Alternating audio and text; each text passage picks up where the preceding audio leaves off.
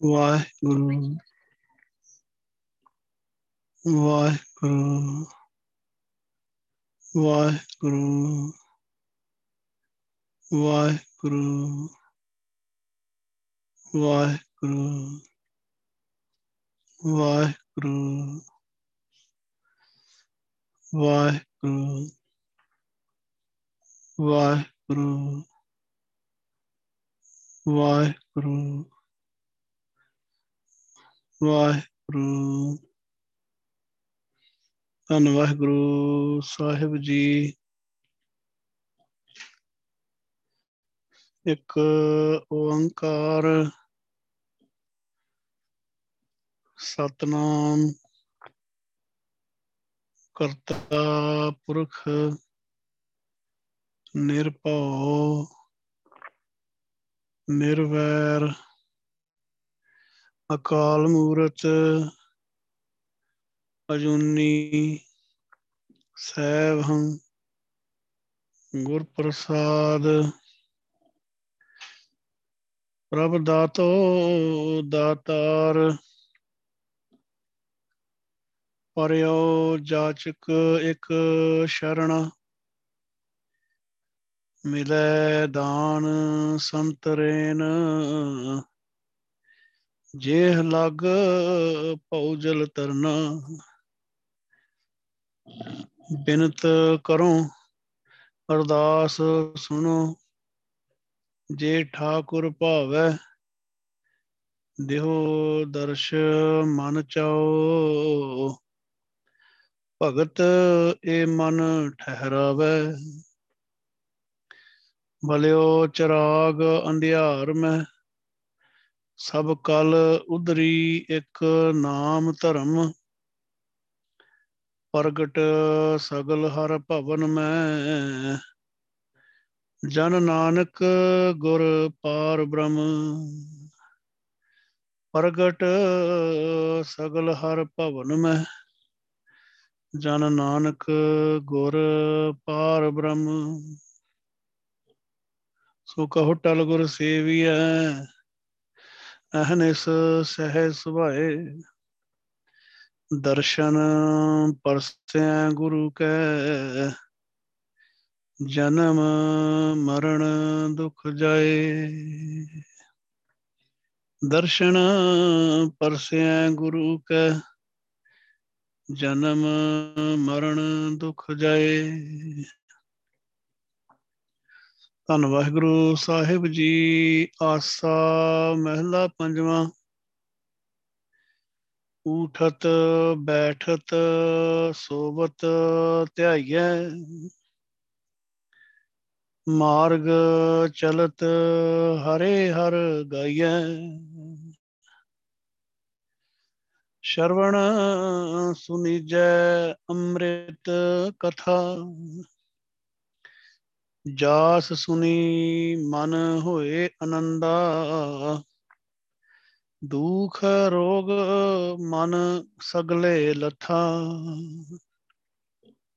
ਸ਼ਰਵਣ ਸੁਣੀਜੈ ਅੰਮ੍ਰਿਤ ਕਥਾ।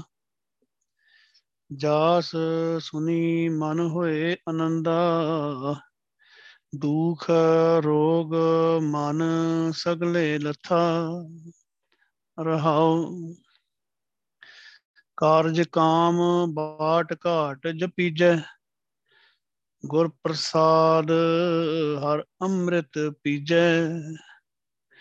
ਦਿਨ ਸਰੈਣ ਹਰ ਕੀਰਤਨ ਗਾਈਐ, ਸੋ ਜਨ ਜਮ ਕੀ ਵਾਟ ਨਾ ਪਾਈਐ।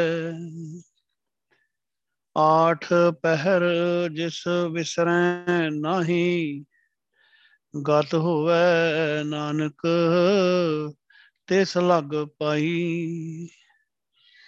ਆਠ ਪਹਿਰ ਜਿਸ ਵਿਸਰੈ ਨਾਹੀ, ਗਤ ਹੋਵੇ ਨਾਨਕ, ਤਿਸ ਲਗ ਪਾਈ।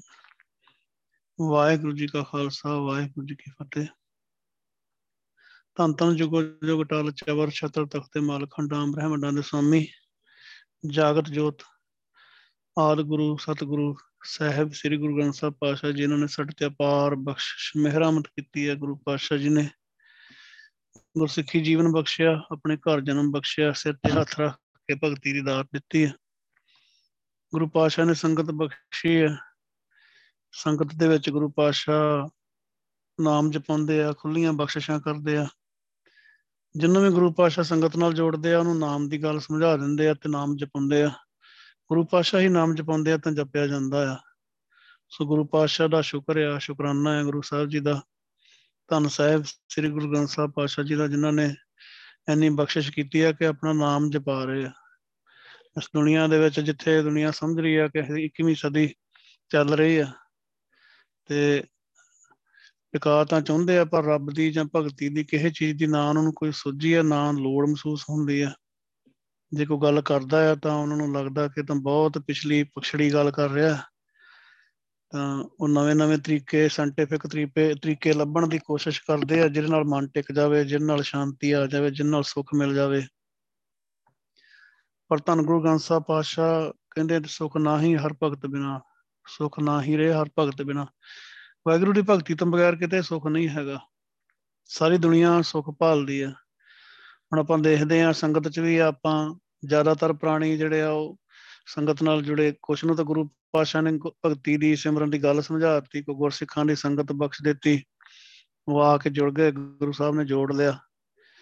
ਤੇ ਬਹੁਤਿਆਂ ਨੂੰ ਇਦਾਂ ਜੋੜਿਆ ਕਿ ਕੋਈ ਦੁੱਖ ਸੀਗਾ, ਕੋਈ ਸਰੀਰਕ ਤਕਲੀਫ ਹੀ ਕੋਈ ਪਰਿਵਾਰਕ ਝਮੇਲੇ ਝਗੜੇ ਪਏ ਹੋਏ, ਕੋਈ ਆਦੀ, ਵਿਆਦੀ, ਉਪਾਦੀ, ਕੋਈ ਚੰਬੜਿਆ ਸੀਗਾ, ਕੋਈ ਨਾ ਕੋਈ ਰੋਗ, ਉਹ ਇਲਾਜ ਭਾਲਦਾ ਆਇਆ, ਜਦੋਂ ਨੇ ਦੇਖਿਆ ਵੀ ਗੁਰਸਿੱਖਾਂ ਨੇ ਸਮਝਾਇਆ ਕਿ ਬਹਿ ਜਾ ਇੱਥੇ ਗੁਰੂ ਪਾਤਸ਼ਾਹ ਦੇ ਸੰਗਤ ਦੇ ਜੋੜਿਆਂ ਦੇ ਵਿੱਚ, ਤੇਰਾ ਸਾਰਾ ਕੁਝ ਹੀ ਠੀਕ ਹੋ ਜਾਊਗਾ। ਕਈ ਇਦਾਂ ਜੁੜ ਗਏ। ਬਹੁਤ ਦੁਨੀਆ ਐਂ ਹੀ ਹੁੰਦੀ ਹੈ ਸਾਰੀ।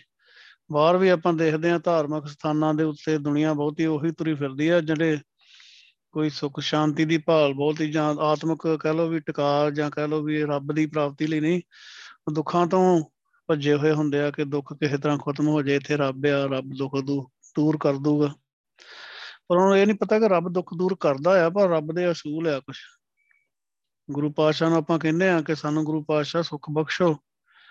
ਗੁਰੂ ਪਾਤਸ਼ਾਹ ਕਹਿੰਦੇ ਆ ਕਿ ਆਪਣੇ ਕੋਲ ਭੰਡਾਰੇ ਭਰੇ ਪਏ ਸੁੱਖਾਂ ਦੇ 10 ਤੇ ਸਾਨੂੰ ਤੈਨੂੰ ਆਨੰਦ ਦੇ ਦਿੰਦੇ ਆ। ਸੁੱਖ ਦਾ ਕੀ ਚੀਜ਼ ਰਹਿ ਗਿਆ? ਆਨੰਦ, ਸਦੀਵੀ।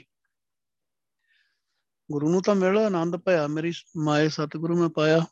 ਸਤਿਗੁਰੂ ਨੂੰ ਮਿਲਣਾ ਤੇਰਾ ਆਨੰਦ ਹੋ ਜਾਊਗਾ। ਦੁੱਖਾਂ ਦੀ ਤੇ ਗੱਲ ਹੀ ਕੀ ਆ, ਤੇ ਤਾਂ ਜ਼ਿੰਦਗੀ ਬਦਲ ਜਾਊਗੀ। ਸੋ ਗੁਰੂ ਪਾਤਸ਼ਾਹ ਜਦੋਂ ਸੁੱਖ ਦਿੰਦੇ ਆ ਤੇ ਆਪਣੇ ਅਸੂਲ ਸਮਝਾਉਂਦੇ ਆ।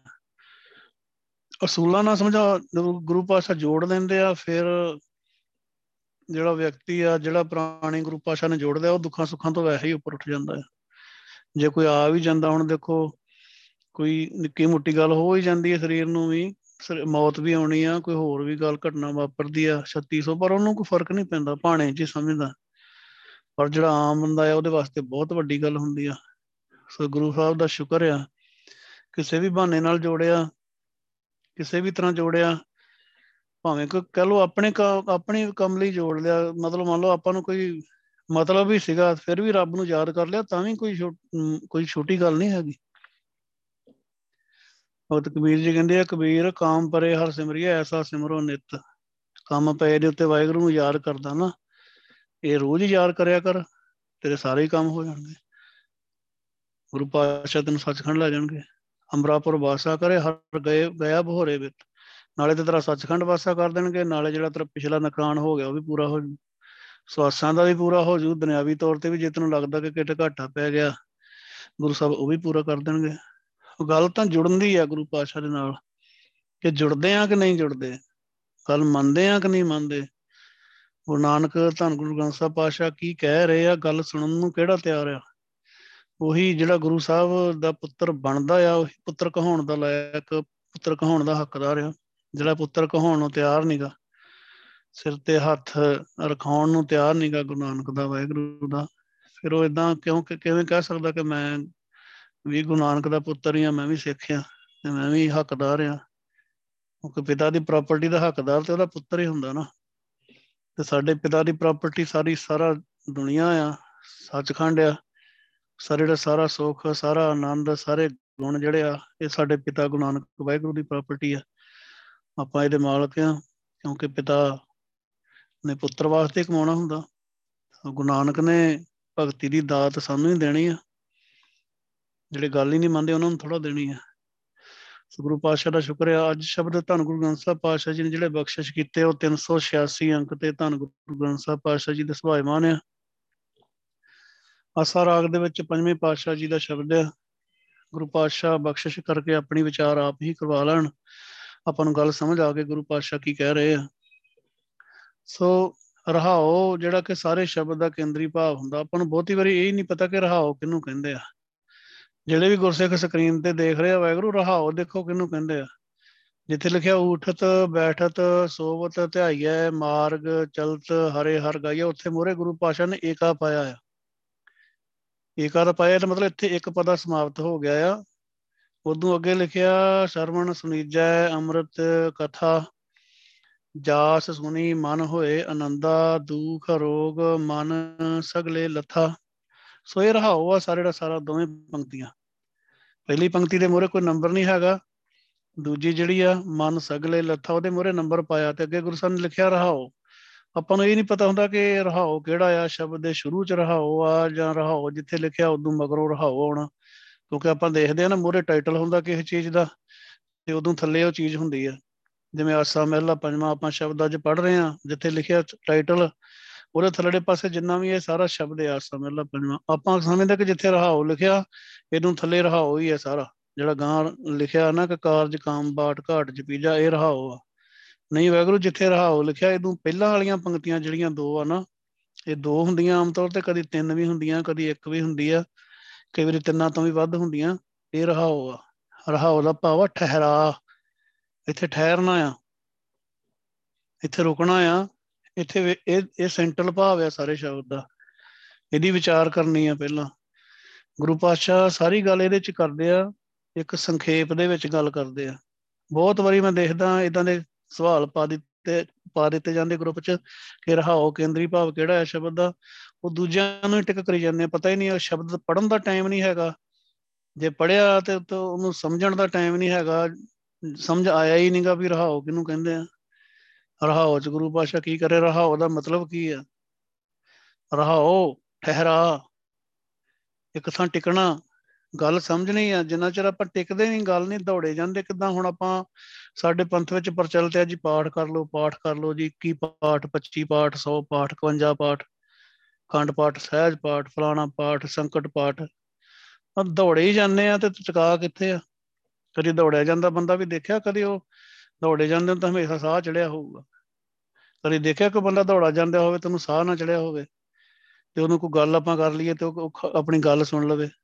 ਜੇ ਆਪਾਂ ਨਾਲ ਗੱਲ ਕਰਨੀ, ਉਹਨੂੰ ਕਹਿੰਦਾ, ਭਾਈ, ਇੱਕ ਮਿੰਟ ਇੱਥੇ ਖੜ ਰੁਕ ਜਾ 2 ਮਿੰਟ, ਮੈਂ 2 ਮਿੰਟ ਸਾਹ ਲੈ ਲਾ, ਤੇਰੇ ਨਾਲ ਗੱਲ ਕਰਨੀ ਆ। ਉਦੋਂ ਬਾਅਦ ਦੌੜ ਨਹੀਂ ਹੁਣ ਆਪਾਂ ਸਾਰੀ ਕੌਮ ਸਾਡੀ ਦੌੜੀ ਹੋਈ ਆ, ਖੰਡ ਪਾਠਾਂ ਦੇ ਵਿੱਚ। ਐ ਪਾਠ ਚੱਲਦਾ ਆ ਜਿੰਨਾ ਕਿਤੇ ਪਤਾ ਨਹੀਂ ਕੀ ਵਕਤ ਪਿਆ ਆ, ਕੋਈ ਪਿੱਛੇ ਡਾਂਗ ਲੈ ਕੇ ਖੜਾ ਹੈ ਕਿ ਛੇਤੀ ਛੇਤੀ ਪੜ ਕਈ ਵਾਰੀ ਪਾਠ ਸੁਣੀਦਾ, ਭਾਈ ਪਾਠ ਕਰਦੇ ਆ, ਤੇ ਡੈਡੀ ਰੇਡੀਓ ਲਾਇਆ ਹੁੰਦਾ, ਭਾਈ ਇੰਨੀ ਤੇਜ਼ ਪਾਠ ਕਰਦਾ, ਸੁਖਮਨੀ ਬਾਣੀ ਦਾ, ਕਿ ਪਤਾ ਹੀ ਨਹੀਂ ਲੱਗਦਾ ਕਿ ਕੀ ਪੜ ਰਿਹਾ ਆ, ਰੇਡੀਓ ਤੇ ਪਾਠ ਆ ਰਿਹਾ ਆ। ਇੰਨੀ ਤੇਜ਼ੀ ਨਾਲ ਅੱਖਰ ਨਹੀਂ ਸਮਝ ਆ ਰਿਹਾ। ਸੁਰਹਾਉ ਦਾ ਭਾਵ ਆ, ਠਹਿਰ, ਠਹਿਰਾ, ਰੁਕੋ ਇੱਥੇ। ਦੇਖੋ ਨਾ, ਖੇਡ ਕਿੱਥੋਂ ਵਿਗੜੀ ਹੈ ਸਾਡੀ ਖੇਡ ਕਿੱਥੋਂ ਵਿਗੜੀ ਆ। ਗੁਰੂ ਪਾਸ਼ਾ ਆਪਣੇ ਪੁੱਤਰ ਨੂੰ ਆਪਣੀ ਗੋਦ 'ਚ ਬਿਠਾ ਕੇ ਗੱਲ ਸਮਝਾਉਣਾ ਚਾਹੁੰਦੇ ਆ। ਤੇ ਪੁੱਤਰ ਜਿਹੜਾ ਉਹ ਭੱਜਿਆ ਫਿਰਦਾ ਕੱਲ ਹੀ ਸ਼ਬਦ ਦੇ ਵਿਚਾਰ ਹੋਈ, ਮਨ ਕਰ ਹਲਾ ਸਤਗੁਰ ਪੁਰਖ ਧਿਆਏ। ਊਠ ਦੇ ਬੱਚੇ ਵਾਂਗੂ ਬੇਮਹਾਰ ਮਨਾ, ਵਾਹਿਗੁਰੂ ਜਪ, ਵਾਹਿਗੁਰੂ ਟਿਕ ਤਾਂ ਸਹੀ ਇੱਥੇ, ਤੂੰ ਊਠ ਦੇ ਬੱਚੇ ਵਾਂਗੂ ਦੌੜਿਆ ਫਿਰਦਾ, ਤੇਰੇ ਤੇ ਕੋਈ ਕੰਟਰੋਲ ਹੀ ਨਹੀਂ ਹੈਗਾ। ਉਹ ਜਿਹੜਾ ਦੌੜਿਆ ਹੀ ਫਿਰਦਾ ਆ, ਮਨ ਤਾਂ ਅੱਗੇ ਹੀ ਨਹੀਂ ਟਿਕਦਾ। ਇਹ ਤੇ ਆਪਾਂ ਬੈਠਨੇ ਆ ਸੰਗਤ 'ਚ ਬੈਠਨੇ ਆ ਘੰਟਾ, ਡੇਢ ਘੰਟਾ, ਅੱਧਾ ਘੰਟਾ, ਚਲੋ ਬੈਠਨੇ ਆ ਸੰਗਤ ਦੀ ਗੁਰੂ ਸਾਹਿਬ ਦੀ ਕਿਰਪਾ ਨਾਲ ਸਿਮਰਨ ਕਰਦੇ ਆ ਇਹ ਫੇਰ ਦੌੜਿਆ ਫਿਰਦਾ। ਰਸਨਾ ਜ਼ਬਾਨ ਵਾਹਿਗੁਰੂ ਕਹਿ ਰਹੀ ਹੁੰਦੀ ਆ, ਇਹ ਹੋਰ ਹੀ ਕਿਤੇ ਭੱਜਾ ਫਿਰਦਾ ਆ। ਇਹ ਤਾਂ ਪਹਿਲਾਂ ਹੀ ਨਹੀਂ ਟਿਕਦਾ ਤੇ ਇਹਨੂੰ ਹੋਰ ਦੜਾਉਣ ਦਾ ਸਾਧਨ ਲੱਭ ਲਿਆ ਆਪਾਂ। ਪਾਠ, ਛੇਤੀ ਛੇਤੀ ਪਾਠ ਕਰ ਲਓ, ਪਾਠ ਕਰ ਲਓ। ਪਾਠ ਨੇ ਕਿਹਾ ਕੀ ਹੈ ਸਮਝ ਨਹੀਂ ਆਇਆ। 30 ਸਾਲ ਕੇ ਭੈਣ ਨੂੰ, ਗੁਰਸਿੱਖ ਨੂੰ ਪਾਠ ਕਰਦੇ ਨੂੰ, ਉਹਨੂੰ ਪੁੱਛ ਲਓ ਭਾਈ ਸਾਹਿਬ ਜੀ, ਗੁਰਮੁਖ ਨਾਦੰ, ਗੁਰਮੁਖ ਵੇਦੰ, ਕੀ ਮਤਲਬ ਹੈ ਇਹਦਾ? ਅਨਹਤਾ ਸ਼ਬਦ ਵਜੰਤ ਭੇਰੀ, ਇਹ ਕੀ ਅਨਹਤਾ ਸ਼ਬਦ? ਭੇਰੀ ਕੀ ਹੁੰਦੀ ਆ? ਸਵਸਤਿਆਤ ਬਾਣੀ ਬਰਮਾਓ, ਸਤ ਸੁਹਾਣ ਸਦਾ ਕੀ ਸਤ ਸੁਹਾਣ ਕੀ ਆ? ਸਵਸਤਿਆਤ ਬਾਣੀ ਬਰਮਾਓ ਕੀ ਹੈ, ਨਹੀਂ ਪਤਾ ਜੀ। ਪਾਠ ਕਰਦੇ ਕਿੰਨੇ ਸਾਲ ਹੋ ਗਏ ਜੀ? 30 ਸਾਲ ਤੇ ਹੋ ਗਏ ਜੀ ਅੰਮ੍ਰਿਤ ਛਕੇ ਨੂੰ ਪਾਠ ਮੈਂ ਬਚਪਨ ਦਾ ਹੀ ਕਰਦਾ ਆ ਮੈਨੂੰ ਬੜੇ ਚਿਰਾਂ ਦਾ ਜਪ ਬਾਣੀ, ਜਪਜੀ ਸਾਹਿਬ ਕੰਠਿਆ ਫੇਰ ਕੀ ਪੜਿਆ ਕੀ ਕੀ ਕੀਤਾ, ਕੀ, ਕਿਆ ਪੜਿਆ ਕਿਆ ਗੁਣੀਆਂ, ਕਿਆ ਬੇਰ ਪਰਨ ਨਾ ਸੁਣਿਆ? ਪੜੇ ਸੁਣੇ ਕਿਆ ਹੋਈ? ਤੈਨੂੰ ਟਿਕਾ ਤਾਂ ਆਇਆ ਹੀ ਨਹੀਂਗਾ ਸਹਿਜ ਨਾ ਮਿਲਿਆ ਸੋਈ। ਮੂਰਖਾ ਤੂੰ ਨਾਮ ਤਾਂ ਨਹੀਂ ਕਦੀ ਜਪਿਆ। ਭਗਤ ਕਬੀਰ ਜੀ ਕਹਿੰਦੇ, ਹਰ ਕਾ ਨਾਮ ਨਾ ਜਪ ਸਕਵਾਰਾ। ਕਿਆ ਸੋਚਾਂ ਬਾਰੋਂ ਬਾਰ ਅੰਦਰ ਤੇਰੇ ਹਨੇਰਾ ਆ। ਹਨੇਰੇ ਵਿੱਚ ਭਟਕਦਾ ਫਿਰਦਾ ਤੈਨੂੰ ਕੀ ਲੱਭਾ? ਕੱਖ ਨਹੀਂ ਲੱਭਣਾ। ਕਿਉਂਕਿ ਹਨੇਰਾ ਆ। ਜਿੰਨਾ ਚਿਰ ਤੂੰ ਗੁਰੂ ਪਾਸ਼ਾ ਦੀ ਗੱਲ ਨਹੀਂ ਸੁਣ ਰਿਹਾ, ਗੁਰੂ ਸਾਹਿਬ ਦੇ ਨਾਲ ਜੁੜਦਾ ਨਹੀਂ ਆ, ਗੁਰੂ ਪਾਸ਼ਾ ਕੋਲੋਂ ਗਿਆਨ ਦਾ ਪ੍ਰਕਾਸ਼ ਨਹੀਂ ਲੈਂਦਾ, ਤੇ ਹਨੇਰੇ 'ਚ ਠੋਕਰਾਂ ਹੀ ਖਾਏਗਾ। ਗੁਰੂ ਪਾਤਸ਼ਾਹ ਤੇ ਗੱਲ ਆਪਣੀ ਬੜੇ ਪਿਆਰ ਨਾਲ ਸਮਝਾਉਂਦੇ ਆ, ਜਿਹੜੀ ਵੀ ਗੱਲ ਸਮਝਾਉਂਦੇ ਆ, ਬੜੇ ਟਿਕਾ ਨਾਲ ਸਮਝਾਉਂਦੇ ਆ। ਇੰਨੀ ਕਈ ਗੁਰਸਿੱਖਾਂ ਨੂੰ ਦੇਖਿਆ, ਇੰਨੇ ਇੰਨੀ ਵਿਚਾਰ ਵੀ ਨਹੀਂ ਹੁੰਦੀ। ਬਾਣੀ ਦੀ ਮੰਨ ਲਓ ਨਾ ਵਿਆਕਰਣ ਇੰਨੀ ਉਹਨੂੰ ਹੁੰਦੀ ਆ, ਨਾ ਸਮਝੋ। ਕਹਿਣਗੇ ਜਦੋਂ ਅਸੀਂ ਗੁਰੂ ਸਾਹਿਬ ਦੀ ਬਾਣੀ ਬੜੇ ਪਿਆਰ ਨਾਲ ਪੜ੍ਹਦੇ ਆ ਨਾ, ਅੰਦਰੋਂ ਹੀ ਗੁਰੂ ਸਾਹਿਬ ਸਮਝਾ ਦਿੰਦੇ ਆ ਗੱਲ। ਕਿਉਂ ਸਮਝਾ ਦਿੰਦੇ ਆ? ਕਿਉਂਕਿ ਉਹ ਪੁੱਤਰ ਬੈਠਾ ਹੈ ਗੁਰੂ ਸਾਹਿਬ ਕੋਲ। ਗੁਰੂ ਸਾਹਿਬ ਸਭ ਤੋਂ ਵੱਡੇ ਟੀਚਰ ਆ, ਧੰਨ ਗੁਰੂ ਗ੍ਰੰਥ ਸਾਹਿਬ ਪਾਤਸ਼ਾਹ, ਗੁਰੂ ਨਾਨਕ ਵਾਹਿਗੁਰੂ। ਜਦੋਂ ਉਹਦੀ ਬਾਣੀ ਧਿਆਨ ਨਾਲ ਪੜ੍ਹੀ ਆ, ਬੜੇ ਟਿਕ ਕੇ, ਬੜੇ ਪਿਆਰ ਨਾਲ ਗੁਰੂ ਸਾਹਿਬ ਦਾ ਹੁਕਮਨਾਮਾ ਲਿਆ ਆ ਤੇ ਫਿਰ ਕਿਸੇ ਕੋਲ ਸਮਝਣ ਦੀ ਲੋੜ ਹੀ ਨਹੀਂ ਪੈਣੀ, ਕਿਉਂਕਿ ਗੁਰੂ ਪਾਸ਼ਾ ਨਾਲ ਪਿਆਰ ਆ, ਗੁਰੂ ਸਾਹਿਬ ਨੇ ਆਪੇ ਗੱਲ ਸਮਝਾ ਦੇਣੀ ਆ। ਉਹ ਖੇਡ ਤਾਂ ਪਿਆਰ ਦੀ ਆ, ਤੇ ਪਿਆਰ ਹੁੰਦਾ ਉੱਥੇ ਦੌੜ ਭੱਜ ਨਹੀਂ ਹੁੰਦੀ। ਆਪਾਂ ਨੂੰ ਮੰਨ ਲਓ ਦੁਨਿਆਵੀ ਤੌਰ ਤੇ ਆਪਾਂ ਨੂੰ ਕਿਸੇ ਨਾਲ ਪਿਆਰ ਆ, ਆਪਾਂ ਨੂੰ ਆਪਾਂ ਨੂੰ ਸਮਾਂ ਹੀ ਸਮਾਂ ਹੁੰਦਾ। ਉਹਨੂੰ ਕਹਿੰਦਾ ਤੂੰ ਕਹਿੰਦਾ ਵੀ ਆਏਗਾ, ਮਿਲੇਗਾ ਜਾਂ ਕੁਛ ਬੈਠੀ ਹੋ ਕਹਿੰਦਾ ਤੇਰੇ ਵਾਸਤੇ ਤੇ ਸਮਾਂ ਹੀ ਸਮਾਂ ਆ। ਤੇ ਜਿਨ ਨਾਲ ਆਪਾਂ ਨੂੰ ਚੰਗਾ ਨਹੀਂ ਲੱਗੇ, ਆਪਾਂ ਨੂੰ ਮਿਲਣਾ ਨਹੀਂ ਚਾਹੁੰਦੇ, ਉਹਨੂੰ ਆਪਾਂ 20 ਬਹਾਨੇ ਲਾਉਂਦੇ ਆ ਕੱਲ ਨੂੰ ਗੱਲ ਮਿਲਾਂਗੇ, ਪਰਸੋਂ ਆਵਾਂਗੇ ਐਸ ਮਹੀਨੇ ਤੇ ਮੇਰਾ ਟਾਈਮ ਨਹੀਂ, ਹੁਣ ਮੈਂ ਫਲਾਣੇ ਥਾਂ ਜਾਣਾ, ਭਾਵੇਂ ਨਾ ਵੀ ਜਾਣਾ ਹੋਵੇ। ਗੁਰੂ ਸਾਹਿਬ ਨਾਲ ਪਿਆਰ ਹੈ ਤੇ ਗੁਰੂ ਸਾਹਿਬ ਦੇ ਕੋਲ ਬਹਿਣਾ ਚਾਹੀਦਾ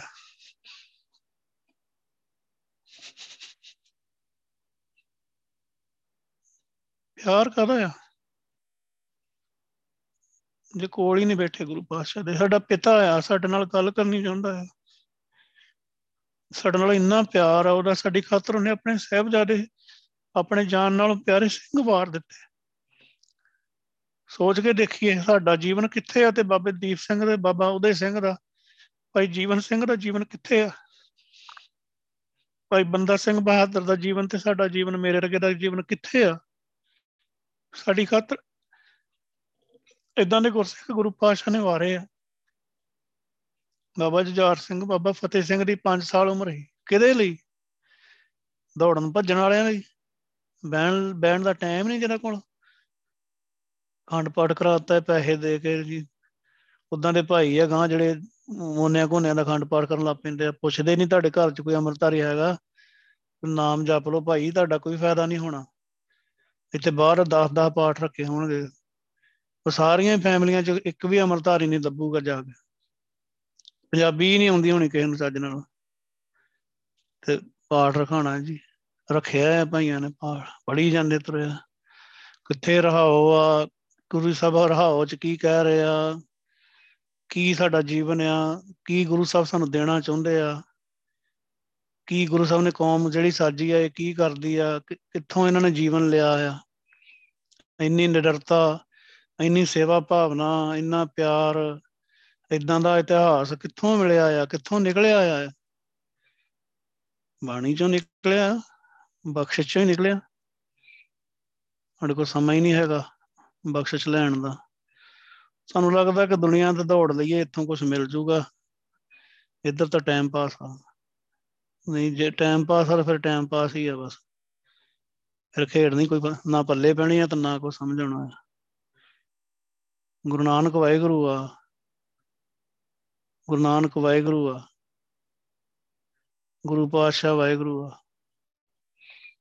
ਸਾਨੂੰ ਇਹ ਵੀ ਨਹੀਂ ਸਮਝ ਹੈਗੀ ਵੈਸੇ ਬਹੁਤੀ ਵਾਰੀ ਕਿ ਗੁਰੂ ਸਾਹਿਬ ਵਾਹਿਗੁਰੂ ਆ।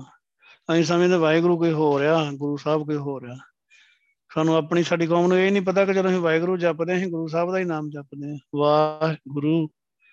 ਧੰਨ ਗੁਰੂ ਗ੍ਰੰਥ ਸਾਹਿਬ ਪਾਤਸ਼ਾਹ ਚ ਵਾਹਿਗੁਰੂ, ਧੰਨ ਗੁਰੂ ਰਾਮਦਾਸ ਪਾਤਸ਼ਾਹ ਨੂੰ ਕਿਹਾ, ਸਾਨੂੰ ਇਹ ਵੀ ਨਹੀਂ ਪਤਾ ਹੋਣਾ ਸਾਰੀ ਕੌਮ ਨੂੰ, ਕਿਸੇ ਨੂੰ। ਵਿਰਲੇ ਟਾਵੇਂ ਨੂੰ ਛੱਡ ਕੇ। ਕਿ ਗੁਰੂ ਗ੍ਰੰਥ ਸਾਹਿਬ ਪਾਤਸ਼ਾਹ ਚ ਵਾਹਿਗੁਰੂ ਕਿਹਨੂੰ ਕਿਹਾ ਆ? ਗੁਰੂ ਗ੍ਰੰਥ ਸਾਹਿਬ ਪਾਤਸ਼ਾਹ ਚ ਵਾਹਿਗੁਰੂ ਕਿਹਨੂੰ ਕਿਹਾ ਆ? ਪਤਾ ਹੀ ਨਹੀਂ ਹੋਣਾ ਕਿਸੇ ਨੂੰ। ਪੁੱਛ ਕੇ ਦੇਖ ਲਓ ਕਿਸੇ ਨੂੰ, ਹਜ਼ਾਰ ਬੰਦੇ ਕੋ ਸਰਵੇ ਕਰ ਲਓ, ਇੱਕ ਵੀ ਬੰਦਾ ਦੱਸ ਜੂ ਨਾ ਕਿ ਗੁਰੂ ਗ੍ਰੰਥ ਸਾਹਿਬ ਪਾਤਸ਼ਾਹ ਚ ਵਾਹਿਗੁਰੂ ਕਿਹਨੂੰ ਕਿਹਾ ਆ। ਇੱਕ ਵੀ ਨਹੀਂ ਦੱਸ ਸਕੂਗਾ ਸ਼ਾਇਦ ਹਜ਼ਾਰ ਚੋਂ ਕਿ ਇੱਕ ਬੰਦਾ ਦੱਸ ਦੇ ਕਿ ਧੰਨ ਗੁਰੂ ਗ੍ਰੰਥ ਸਾਹਿਬ ਪਾਤਸ਼ਾਹ ਚ ਭੱਟ ਗਜੰਦ ਜੀ ਨੇ ਵਾਹਿਗੁਰੂ ਭੱਟਾਂ ਦੇ ਸਈਆਂ ਚ ਸਵਈਏ ਮਹਿਲ ਚੌਥੇ ਕੇ ਵਾਹਿਗੁਰੂ ਗੁਰੂ ਰਾਮਦਾਸ ਪਾਤਸ਼ਾਹ ਨੂੰ ਕਿਹਾ ਆ। ਤੇ ਫਿਰ ਦੁਨੀਆ ਨਹੀਂ ਯਕੀਨ ਕਰਦੀ, ਪਰ ਬਾਣੀ ਤਾਂ ਮੰਨਣੀ ਪੈਣੀ ਆ ਨਾ। ਕਵਣ ਕਹੈ, ਸ੍ਰੀ ਗੁਰੂ ਮੋਇਓ। ਦੇਵਪੁਰੀ ਮੈਂ ਗਇਓ। ਆਪ ਪਰਮੇਸ਼ਰ ਪਾਇਓ। ਹਰ ਸਿੰਘਾਸ ਦਿਓ ਸ੍ਰੀ ਗੁਰੂ ਤਹਿ ਬਿਠਾਇਓ। ਵਾਹਿਗੁਰੂ ਨੇ ਆਪਣੇ ਸਿੰਘਾਸਣ ਤੇ ਬਿਠਾਇਆ, ਗੁਰੂ ਰਾਮਦਾਸ ਪਾਸ਼ਾ ਛਤਰ ਸਿੰਘਾਸਣ ਪ੍ਰਿਥਵੀ ਗੁਰੂ ਅਰਜਨ ਕੋ ਦਿਆ ਅਸੀਂ ਸਮਝਦੇ ਆ ਕਿ ਐਵੇਂ ਛੋਟੀ ਮੋਟੀ ਗੱਲ ਆ।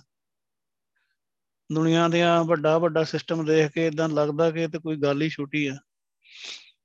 ਦੁਨੀਆ ਨੂੰ ਲੱਗਦੀ ਹੋਊਗੀ, ਪਰ ਗੁਰਸਿੱਖਾਂ ਨੂੰ ਪਤਾ ਆ, ਇਹ ਸੱਚਖੰਡ ਦੀ ਗੱਲ ਆ। ਇਹ ਸਾਰੀ ਸ੍ਰਿਸ਼ਟੀ ਦਾ ਬ੍ਰਹਿਮੰਡ ਦਾ ਕਰਤਾ ਆ ਜਿਹੜਾ ਬੈਠਾ ਆ, ਜਿਹਦੀ ਅਸੀਂ ਗੌਰ 'ਚ ਬੈਠਨੇ ਆ। ਜਿਹਦੇ ਅੱਗੇ ਹੱਥ ਜੋੜਦੇ ਆ, ਜਿਹੜਾ ਸਾਡੇ ਸਿਰ ਤੇ ਹੱਥ ਰੱਖ ਕੇ ਸਾਨੂੰ ਬਖਸ਼ਿਸ਼ਾਂ ਦਿੰਦਾ ਆ। ਉਹਦੀ ਗੱਲ ਆ।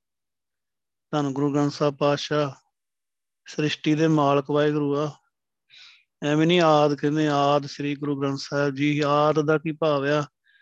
ਆਦ, ਸ੍ਰਿਸ਼ਟੀ ਦੇ ਆਦ ਵਿੱਚ ਆਦ, ਅਨੀਲ, ਅਨਾਦ, ਅਨਾਹਤ, ਆਦ, ਅਨਾਦ, ਸ੍ਰਿਸ਼ਟੀ ਦੇ ਆਦ ਵਿੱਚ ਵਾਹਿਗੁਰੂ ਆ ਤੇ ਅਨਾਦ ਦਾ ਭਾਵ ਆ, ਜਿਹਦਾ ਆਪਣਾ ਕੋਈ ਆਦ ਵੀ ਨਹੀਂ ਹੈਗਾ। ਕਦੋਂ ਸ਼ੁਰੂ ਹੋਇਆ ਸਹਿਬੰ ਅਨਾਹਤ, ਜਿਹੜਾ ਆਹਤ ਨਹੀਂ ਹੋ ਸਕਦਾ, ਅਬਿਨਾਸ਼ੀ ਆ ਜਿਹੜਾ। ਆਦ, ਅਨੀਲ, ਅਨਾਦ, ਅਨਾਹਤ, ਅਨੀਲ। ਅਨੀਲ ਦਾ ਭਾਵ ਆ, ਮਾਇਆ ਦੀ ਕਾਲਖ ਤੋਂ ਰਹਿ ਤੇ ਅਸ਼ੁੱਧ ਸਰੂਪ ਆ। ਜੁਗਾਂ ਜੁਗਾਂ ਤੋਂ ਹਮੇਸ਼ਾ ਤੋਂ ਇੱਕ ਰੂਪ ਹੀ ਆ, ਵਾਹਿਗੁਰੂ, ਧੰਨ ਗੁਰੂ ਗ੍ਰੰਥ ਸਾਹਿਬ ਪਾਸ਼ਾ ਇਹ ਗੁਰੂ ਆ। ਪਾਸ਼ਾ ਕਹਿੰਦੇ, ਸ਼ਰਵਣ ਸੁਨੀਜੈ ਅੰਮ੍ਰਿਤ ਕਥਾ। ਜਾਸ ਸੁਨੀ ਮਨ ਹੋਏ ਆਨੰਦਾ ਦੁਖ ਰੋਗ ਮਨ ਸਗਲੇ ਲਥਾ। ਸ਼ਰਵਣ ਸ਼ਰਵਣ ਹੁੰਦਾ ਕੰਨ। ਸੋ ਸ਼ਰਵਣ ਸ਼ਬਦ ਦੋ ਤਰੀਕਿਆਂ ਨਾਲ ਆਊਗਾ। ਜੇ ਤਾਂ ਹੋਊਗਾ ਨੌਨ ਉਹਦਾ ਭਾਵ ਆ ਕੰਨ। ਇੱਕ ਕੰਨ ਆ ਤਾਂ ਸ਼ਰਵਣ ਦੇ ਨੰਨੇ ਨੌਂਕੜ ਹੋਊਗਾ। ਦੋਵੇਂ ਕੰਨਾਂ ਦੀ ਗੱਲ ਹੁੰਦੀ ਜ਼ਿਆਦਾਤਰ ਤੇ ਨੰਨਾ ਮੁਕਤਾ। ਪਰ ਸ਼ਰਵਣ ਦਾ ਭਾਵ ਕਿਰਿਆ ਵੀ ਹੁੰਦਾ। ਸ਼ਰਵਣ ਕਿਰਿਆ ਦੇ ਰੂਪ ਚ ਵਰਤੀ ਜਨਕ ਸ਼ਰਵਣ ਇੱਥੇ ਕੰਨ ਆ ਕੰਨਾਂ ਦੇ ਨਾਲ ਸੁਨੀਜੈ। ਅੰਮ੍ਰਿਤ ਕਥਾ। ਅੰਮ੍ਰਿਤ ਆਤਮਿਕ ਜੀਵਨ ਦੇਣ ਵਾਲੀ ਜਿਹੜੀ ਕਦੀ ਤੈਨੂੰ ਮਰਨ ਨਹੀਂ ਦਊਗੀ ਆਤਮਿਕ ਮੌਤ ਤੇ। ਕਦੀ ਤੂੰ ਨਰਕਾਂ 'ਚ ਨਹੀਂ ਜਾਏਗਾ। ਧਰਮਰਾਜ ਨਾਲ ਤੇਰਾ ਸੰਬੰਧ ਤੋੜ ਦਿੱਤਾ ਗੁਰੂ ਪਾਤਸ਼ਾਹ ਨੇ। ਕਦੋਂ? ਜਦੋਂ ਭਗਤੀ ਦੀ ਦਾਤ ਲੈ ਕੇ ਤੇ ਵਾਹਿਗੁਰੂ ਦੀ ਕਥਾ ਸੁਣਦਾ ਆ। ਹਰ ਕੀਆਂ ਕਥਾ ਕਹਾਣੀਆਂ ਗੁਰ ਮੀਤ ਸੁਣਾਈਆਂ। ਗੁਰੂ ਮਿੱਤਰ ਨੇ ਇਹ ਕਥਾ ਸੁਣਾਈ ਆ ਵਿਚਾਰ ਭਗਤੀ ਦੀ। ਭਗਤੀ ਦੀ ਗੱਲ ਆ। ਇਹ ਇਹ ਕੰਨਾਂ ਨਾਲ ਸੁਣਨੀ ਚਾਹੀਦੀ ਆ। ਸਰਵਣ ਸੁਨੀਜਾ ਸਰਵਣ ਦੇਖੋ ਹੁਣ ਆਪਾਂ ਕਹਾਂਗੇ ਗੁਰੂ ਪਾਸ਼ਾ ਕੰਨਾਂ ਨਾਲ ਹੀ ਸੁਣਨੀ ਹੋਰ ਅਸੀਂ ਮੂੰਹ ਨਾਲ ਸੁਣਨੀ ਆ। ਕਿਉਂਕਿ ਆਪਾਂ ਟੁਚਰਾਂ ਵੀ ਡਾਲਨੇ ਕਈ ਵਾਰੀ ਜਿਹੜੇ ਬੰਦੇ ਮਨਮੁਖ ਕੰਨਾਂ ਨਾਲ ਸੁਣਨ ਦਾ ਭਾਵ ਆ, ਬੜੇ ਧਿਆਨ ਨਾਲ ਸੁਣਨੀ ਆ। ਹਰ ਕਾ ਸਿਮਰਨ ਸੁਣ ਮਨ ਕਾਨੀ, ਸੁਖ ਪਾਵੇਂ ਹਰ ਦਵਾਰ ਪ੍ਰਾਣੀ। ਇਹ ਮਨਾ ਆਪਣੇ ਕੰਨਾਂ ਨਾਲ ਸੁਣ ਵਾਹਿਗੁਰੂ ਦਾ ਸਿਮਰਨ। ਤੈਨੂੰ ਵਾਹਿਗੁਰੂ ਦੇ ਦਰ ਤੇ ਸੱਚਖੰਡ ਸਦੀਵੀ ਆਨੰਦ ਮਿਲੂਗਾ। ਸੋ ਇੱਥੇ ਗੁਰੂ ਸਾਹਿਬ ਕਹਿੰਦੇ ਆ ਕਿ ਸਰਵਣ ਸੁਣੀਜੈ ਕੰਨਾਂ ਦੇ ਨਾਲ। ਸੁਣੀਜੈ ਸੁਣਨੀ ਚਾਹੀਦੀ ਹੈ। ਅੰਮ੍ਰਿਤ ਕਥਾ, ਅੰਮ੍ਰਿਤ। ਮਿਰਤੂ ਤੋਂ ਰਹਿਤ ਕਰ ਦੇਣ ਵਾਲੀ। ਕਦੀ ਵੀ ਆਤਮਿਕ ਮੌਤ ਨਾ ਆਉਣ ਦੇਣ ਵਾਲੀ ਕਥਾ। ਵਾਹਿਗੁਰੂ ਦੀ ਸਿਫਤ ਸਲਾਹ ਕਥਾ ਦਾ ਭਾਵ ਵਾਹਿਗੁਰੂ ਦੀ ਵਿਚਾਰ ਸਭ ਤੇ ਉਤਮ ਹਰ ਕੀ ਕਥਾ। ਕਿਉਂਕਿ ਕਥਾ ਨੇ ਹੀ ਭਗਤੀ ਨਾਲ ਜੋੜਨਾ, ਨਾਮ ਸੁਣਤ ਦਰਦ ਦੁੱਖ ਲੱਥਾ। ਸੋ ਗੁਰੂ ਪਾਸ਼ਾ ਕਹਿੰਦੇ ਜਾਸ ਸੁਣੀ ਮਨ ਹੋਏ ਆਨੰਦਾ ਜਿਸ ਕਥਾ ਦੇ ਸੁਣਿਆ, ਜਿਹੜੀ ਵਿਚਾਰ ਦੇ ਸੁਣਿਆ, ਮਨ ਦੇ ਵਿੱਚ, ਮਨ ਦੇ ਨੰਦੇ ਨੂੰ ਸਹਾਰੀ ਆ ਜਾਸ ਦਾ ਭਾਵ ਹੈ ਜਿਸ। ਸੁਣੀ ਦਾ ਭਾਵ ਹੈ ਸੁਣੀ ਦੇ, ਸੁਣੀ, ਸੁਣਨ ਕਰਕੇ, ਸੁਣੀ ਹੋਈ ਕਰਕੇ ਮਨ ਹੋਏ ਆਨੰਦਾ ਮਨ ਦੇ ਵਿੱਚ ਆਨੰਦ ਪੈਦਾ ਹੋ ਜਾਊਗਾ ਸਦੀਵੀ ਆਨੰਦ। ਕਿਉਂਕਿ ਆਨੰਦ ਸ਼ਬਦ ਜਿਹੜਾ ਆ, ਇੱਕ ਬੜਾ ਯੂਨੀਕ ਸ਼ਬਦ ਆ। ਇਹਦਾ ਇੰਗਲਿਸ਼ ਆਪਾਂ ਇੰਗਲਿਸ਼ ਹੁਣ ਸਾਰੀ ਦੁਨੀਆ ਦੀ ਭਾਸ਼ਾ ਪ੍ਰਚਲਿਤ ਆ ਵੈਸਟਰਨ ਵਰਲਡ ਦੀਆਂ ਇਟਾਲੀਅਨ ਆ ਫ੍ਰੈਂਚ ਆ। ਇਹਨਾਂ ਦੇ ਵਿੱਚ ਕੋਈ ਸ਼ਬਦ ਹੀ ਨਹੀਂ ਹੈਗਾ ਆਨੰਦ ਵਾਸਤੇ। ਇਹਨੂੰ ਆਪਾਂ ਟਰਾਂਸਲੇਟ ਕਰ ਸਕੀਏ ਦੂਜੀ ਭਾਸ਼ਾ ਵਿੱਚ।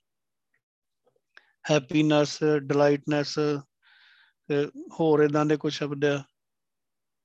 ਨਹੀਂ, ਆਨੰਦ ਦਾ ਭਾਵ ਹੁੰਦਾ ਆ ਆਤਮਿਕ ਆਨੰਦ ਜਿਹੜਾ ਅੰਦਰੋਂ ਆਨੰਦ ਆਨੰਦ ਸਭ ਕੋ ਕਹੇ, ਆਨੰਦ ਗੁਰੂ ਦੇ ਜਾਣਿਆ। ਜਿਹੜੇ ਗੁਰੂ ਪਾਸ਼ਾ ਦਿੰਦੇ ਆਨੰਦ ਤਾਂ ਸਾਰੇ ਹੀ ਕਹੀ ਜਾਂਦੇ ਆ। ਕੋਈ ਰੋਟੀ ਪਾਣੀ, ਕੋਈ ਚੱਜ ਦੀ ਕੋਈ ਚੀਜ਼ ਖਾ ਲਈ ਜਾਵੇ ਤੇ ਬੰਦਾ ਬਾਹਰ ਬੱਲੇ ਵੀ ਬੜਾ ਆਨੰਦ ਆਇਆ। ਆਨੰਦ ਥੋੜਾ ਆ ਉਹ ਸਵਾਦ ਆਇਆ, ਰਸ ਆਇਆ ਆ, ਉਹ ਕਹ ਲੋ ਵੀ ਇੱਕ ਕਹ ਲੋ ਸੁੱਖ ਮਿਲਿਆ, ਖਾਣ ਨੂੰ ਵਧੀਆ ਲੱਗਿਆ। ਆਨੰਦ ਤਾਂ ਕਦੀ ਜਾਂਦਾ ਹੀ ਨਹੀਂਗਾ। ਉਹ ਤਾਂ ਗੁਰੂ ਸਾਹਿਬ ਦਿੰਦੇ ਆ, ਜਿਸ ਮਿਲਿਆ ਮਨ ਹੋਏ ਆਨੰਦ, ਸੋ ਸਤਗੁਰ ਕਹੀਏ ਜਿਹਨੂੰ ਮਿਲ ਕੇ ਆਨੰਦ ਹੋ ਜਾਏ, ਉਹਨੂੰ ਸਤਗੁਰ ਕਹਿੰਦੇ ਆ। ਤੇ ਉਸ ਆਨੰਦ ਦਾ ਦਾਤਾ ਧੰਨ ਗੁਰੂ ਗ੍ਰੰਥ ਸਾਹਿਬ ਪਾਤਸ਼ਾਹ ਜੀ ਹੈ ਜਾਸ ਸੁਣੀ, ਜਿਸ ਦੇ ਸੁਣਿਆ, ਜਿਸ ਕਥਾ ਦੇ ਸੁਣਿਆ, ਜਿਸ ਸਿਫਤ ਸਲਾਹ ਦੇ ਸੁਣਿਆ, ਮਨ ਵਿੱਚ ਆਨੰਦ ਹੁੰਦਾ ਆ। ਕਿਉਂਕਿ ਉਸ ਕਥਾ ਨੂੰ, ਵਿਚਾਰ ਨੂੰ ਸੁਣ ਕੇ ਫਿਰ ਬੰਦਾ ਕਥਾ ਦੇ ਹਿਸਾਬ ਨਾਲ ਕੰਮ ਕਰਦਾ ਆ, ਭਗਤੀ ਕਰਦਾ। ਹੁਣ ਅੱਜ ਦੀ ਕਥਾ ਵਿਚਾਰ ਸਾਰੀ ਭਗਤੀ ਦੀ ਗੱਲ ਆ। ਕਥਾ ਸੁਣੀ ਆ ਤਾਂ ਵਾਹਿਗੁਰੂ ਜਪਣਾ ਆ। ਤੇ ਉਹਨਾਂ ਨਾਲ ਕੀ ਹੋਊਗਾ? ਦੁੱਖ, ਰੋਗ, ਮਨ ਸਗਲੇ ਲਥਾ। ਮਨ ਦਾ ਨੰਨਾ ਮੁਕਤਾ ਹੈ, ਮਨ ਵਿੱਚੋਂ ਮਨ ਦੇ। ਸੋ ਸੰਬੰਧਕ ਹੈ, ਗੁਪਤ ਸੰਬੰਧਕ। ਸਾਰੇ ਦੁੱਖ ਦੁੱਖ ਦਾ ਵੀ ਖੱਖਾ ਮੁਕਤਾ, ਰੋਗ ਦਾ ਗੱਗਾ ਹੀ ਮੁਕਤਾ, ਕਿਉਂਕਿ ਬਹੁਤ ਵਚਨ ਆ। ਕੋਈ ਇੱਕ ਦੁੱਖ ਲੱਗਿਆ ਆ ਦੁਨੀਆ ਨੂੰ, ਸਰੀਰਾਂ ਨੂੰ, ਤੇ ਰੋਗ ਪਤਾ ਨਹੀਂ ਕਿੰਨੇ ਕੁ ਰੋਗ ਆ। 3600 ਤੇ ਸਰੀਰਕ ਰੋਗ ਹੀ ਆ, ਤੇ ਮਾਨਸਿਕ ਰੋਗ ਆ।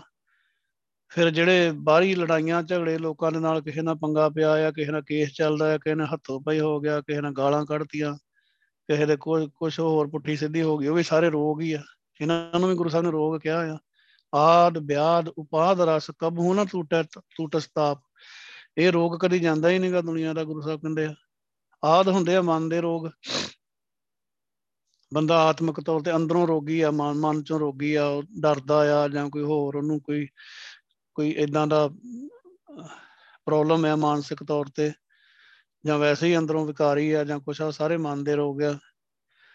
ਵਿਆਦ ਸਰੀਰ ਦੇ ਰੋਗ, ਕੋਈ ਦੁੱਖ ਲੱਗਿਆ ਆ, ਕੋਈ ਕੋਈ ਹਾਰਟ ਦੀ ਪ੍ਰੋਬਲਮ ਆ, ਕਿਸੇ ਨੂੰ ਕੁਛ ਆ, ਕਿਸੇ ਨੂੰ ਸਰੀਰ ਦਾ ਕਿਸੇ ਵੀ ਤਰ੍ਹਾਂ ਦਾ ਰੋਗ ਹੈ ਉਹਨੂੰ ਵਿਆਦ ਕਹਿੰਦੇ ਆ। ਤੇ ਉਪਾਦ, ਉਪਾਦੀ, ਉਪਾਦ ਦਾ ਭਾਵ ਆ, ਬਾਹਰੀ ਜਿਹੜੇ ਰੋਗ ਆ, ਇਹਨੂੰ ਵੀ ਰੋਗ ਹੀ ਕਿਹਾ ਗੁਰੂ ਸਾਹਿਬ ਨੇ। ਕਿਉਂ? ਵੀ ਬਿਮਾਰੀ ਆ ਜਿਵੇਂ ਆਪਾਂ ਪੰਜਾਬੀ ਚ ਕਹਿੰਦੇ ਆ ਬਿਮਾਰੀ ਜਹਿਮਤ ਤੇ ਇਦਾਂ ਇੱਕ ਕਹਾਣੀ ਕਿਹਾ ਜਾਂਦਾ ਕਿ ਮੁਕੱਦਮਾ ਇਹ ਨਾ ਕਿਸੇ ਨੂੰ ਮਿਲਣ। ਜਹਿਮਤ ਬਿਮਾਰੀ ਨੂੰ ਕਹਿੰਦੇ ਆ ਤੇ ਮੁਕੱਦਮਾ ਵੀ ਦੂਜੇ ਪਾਸੇ ਉਹ ਮੁਕੱਦਮੇ 'ਚ ਬੰਦਾ ਫਸਿਆ ਤਰੀਕਾਂ ਤਰੀਕਾਂ ਹੀ ਭੁਗਤੀ ਜਾਂਦਾ ਸਾਰੀ ਉਮਰ। ਉਹ ਵੀ ਬਿਮਾਰੀ ਹੋਈ ਆ, ਨਾ ਲੱਥੇ ਤੇ ਨਾ ਖਿਹੜਾ ਛੁੱਟੇ।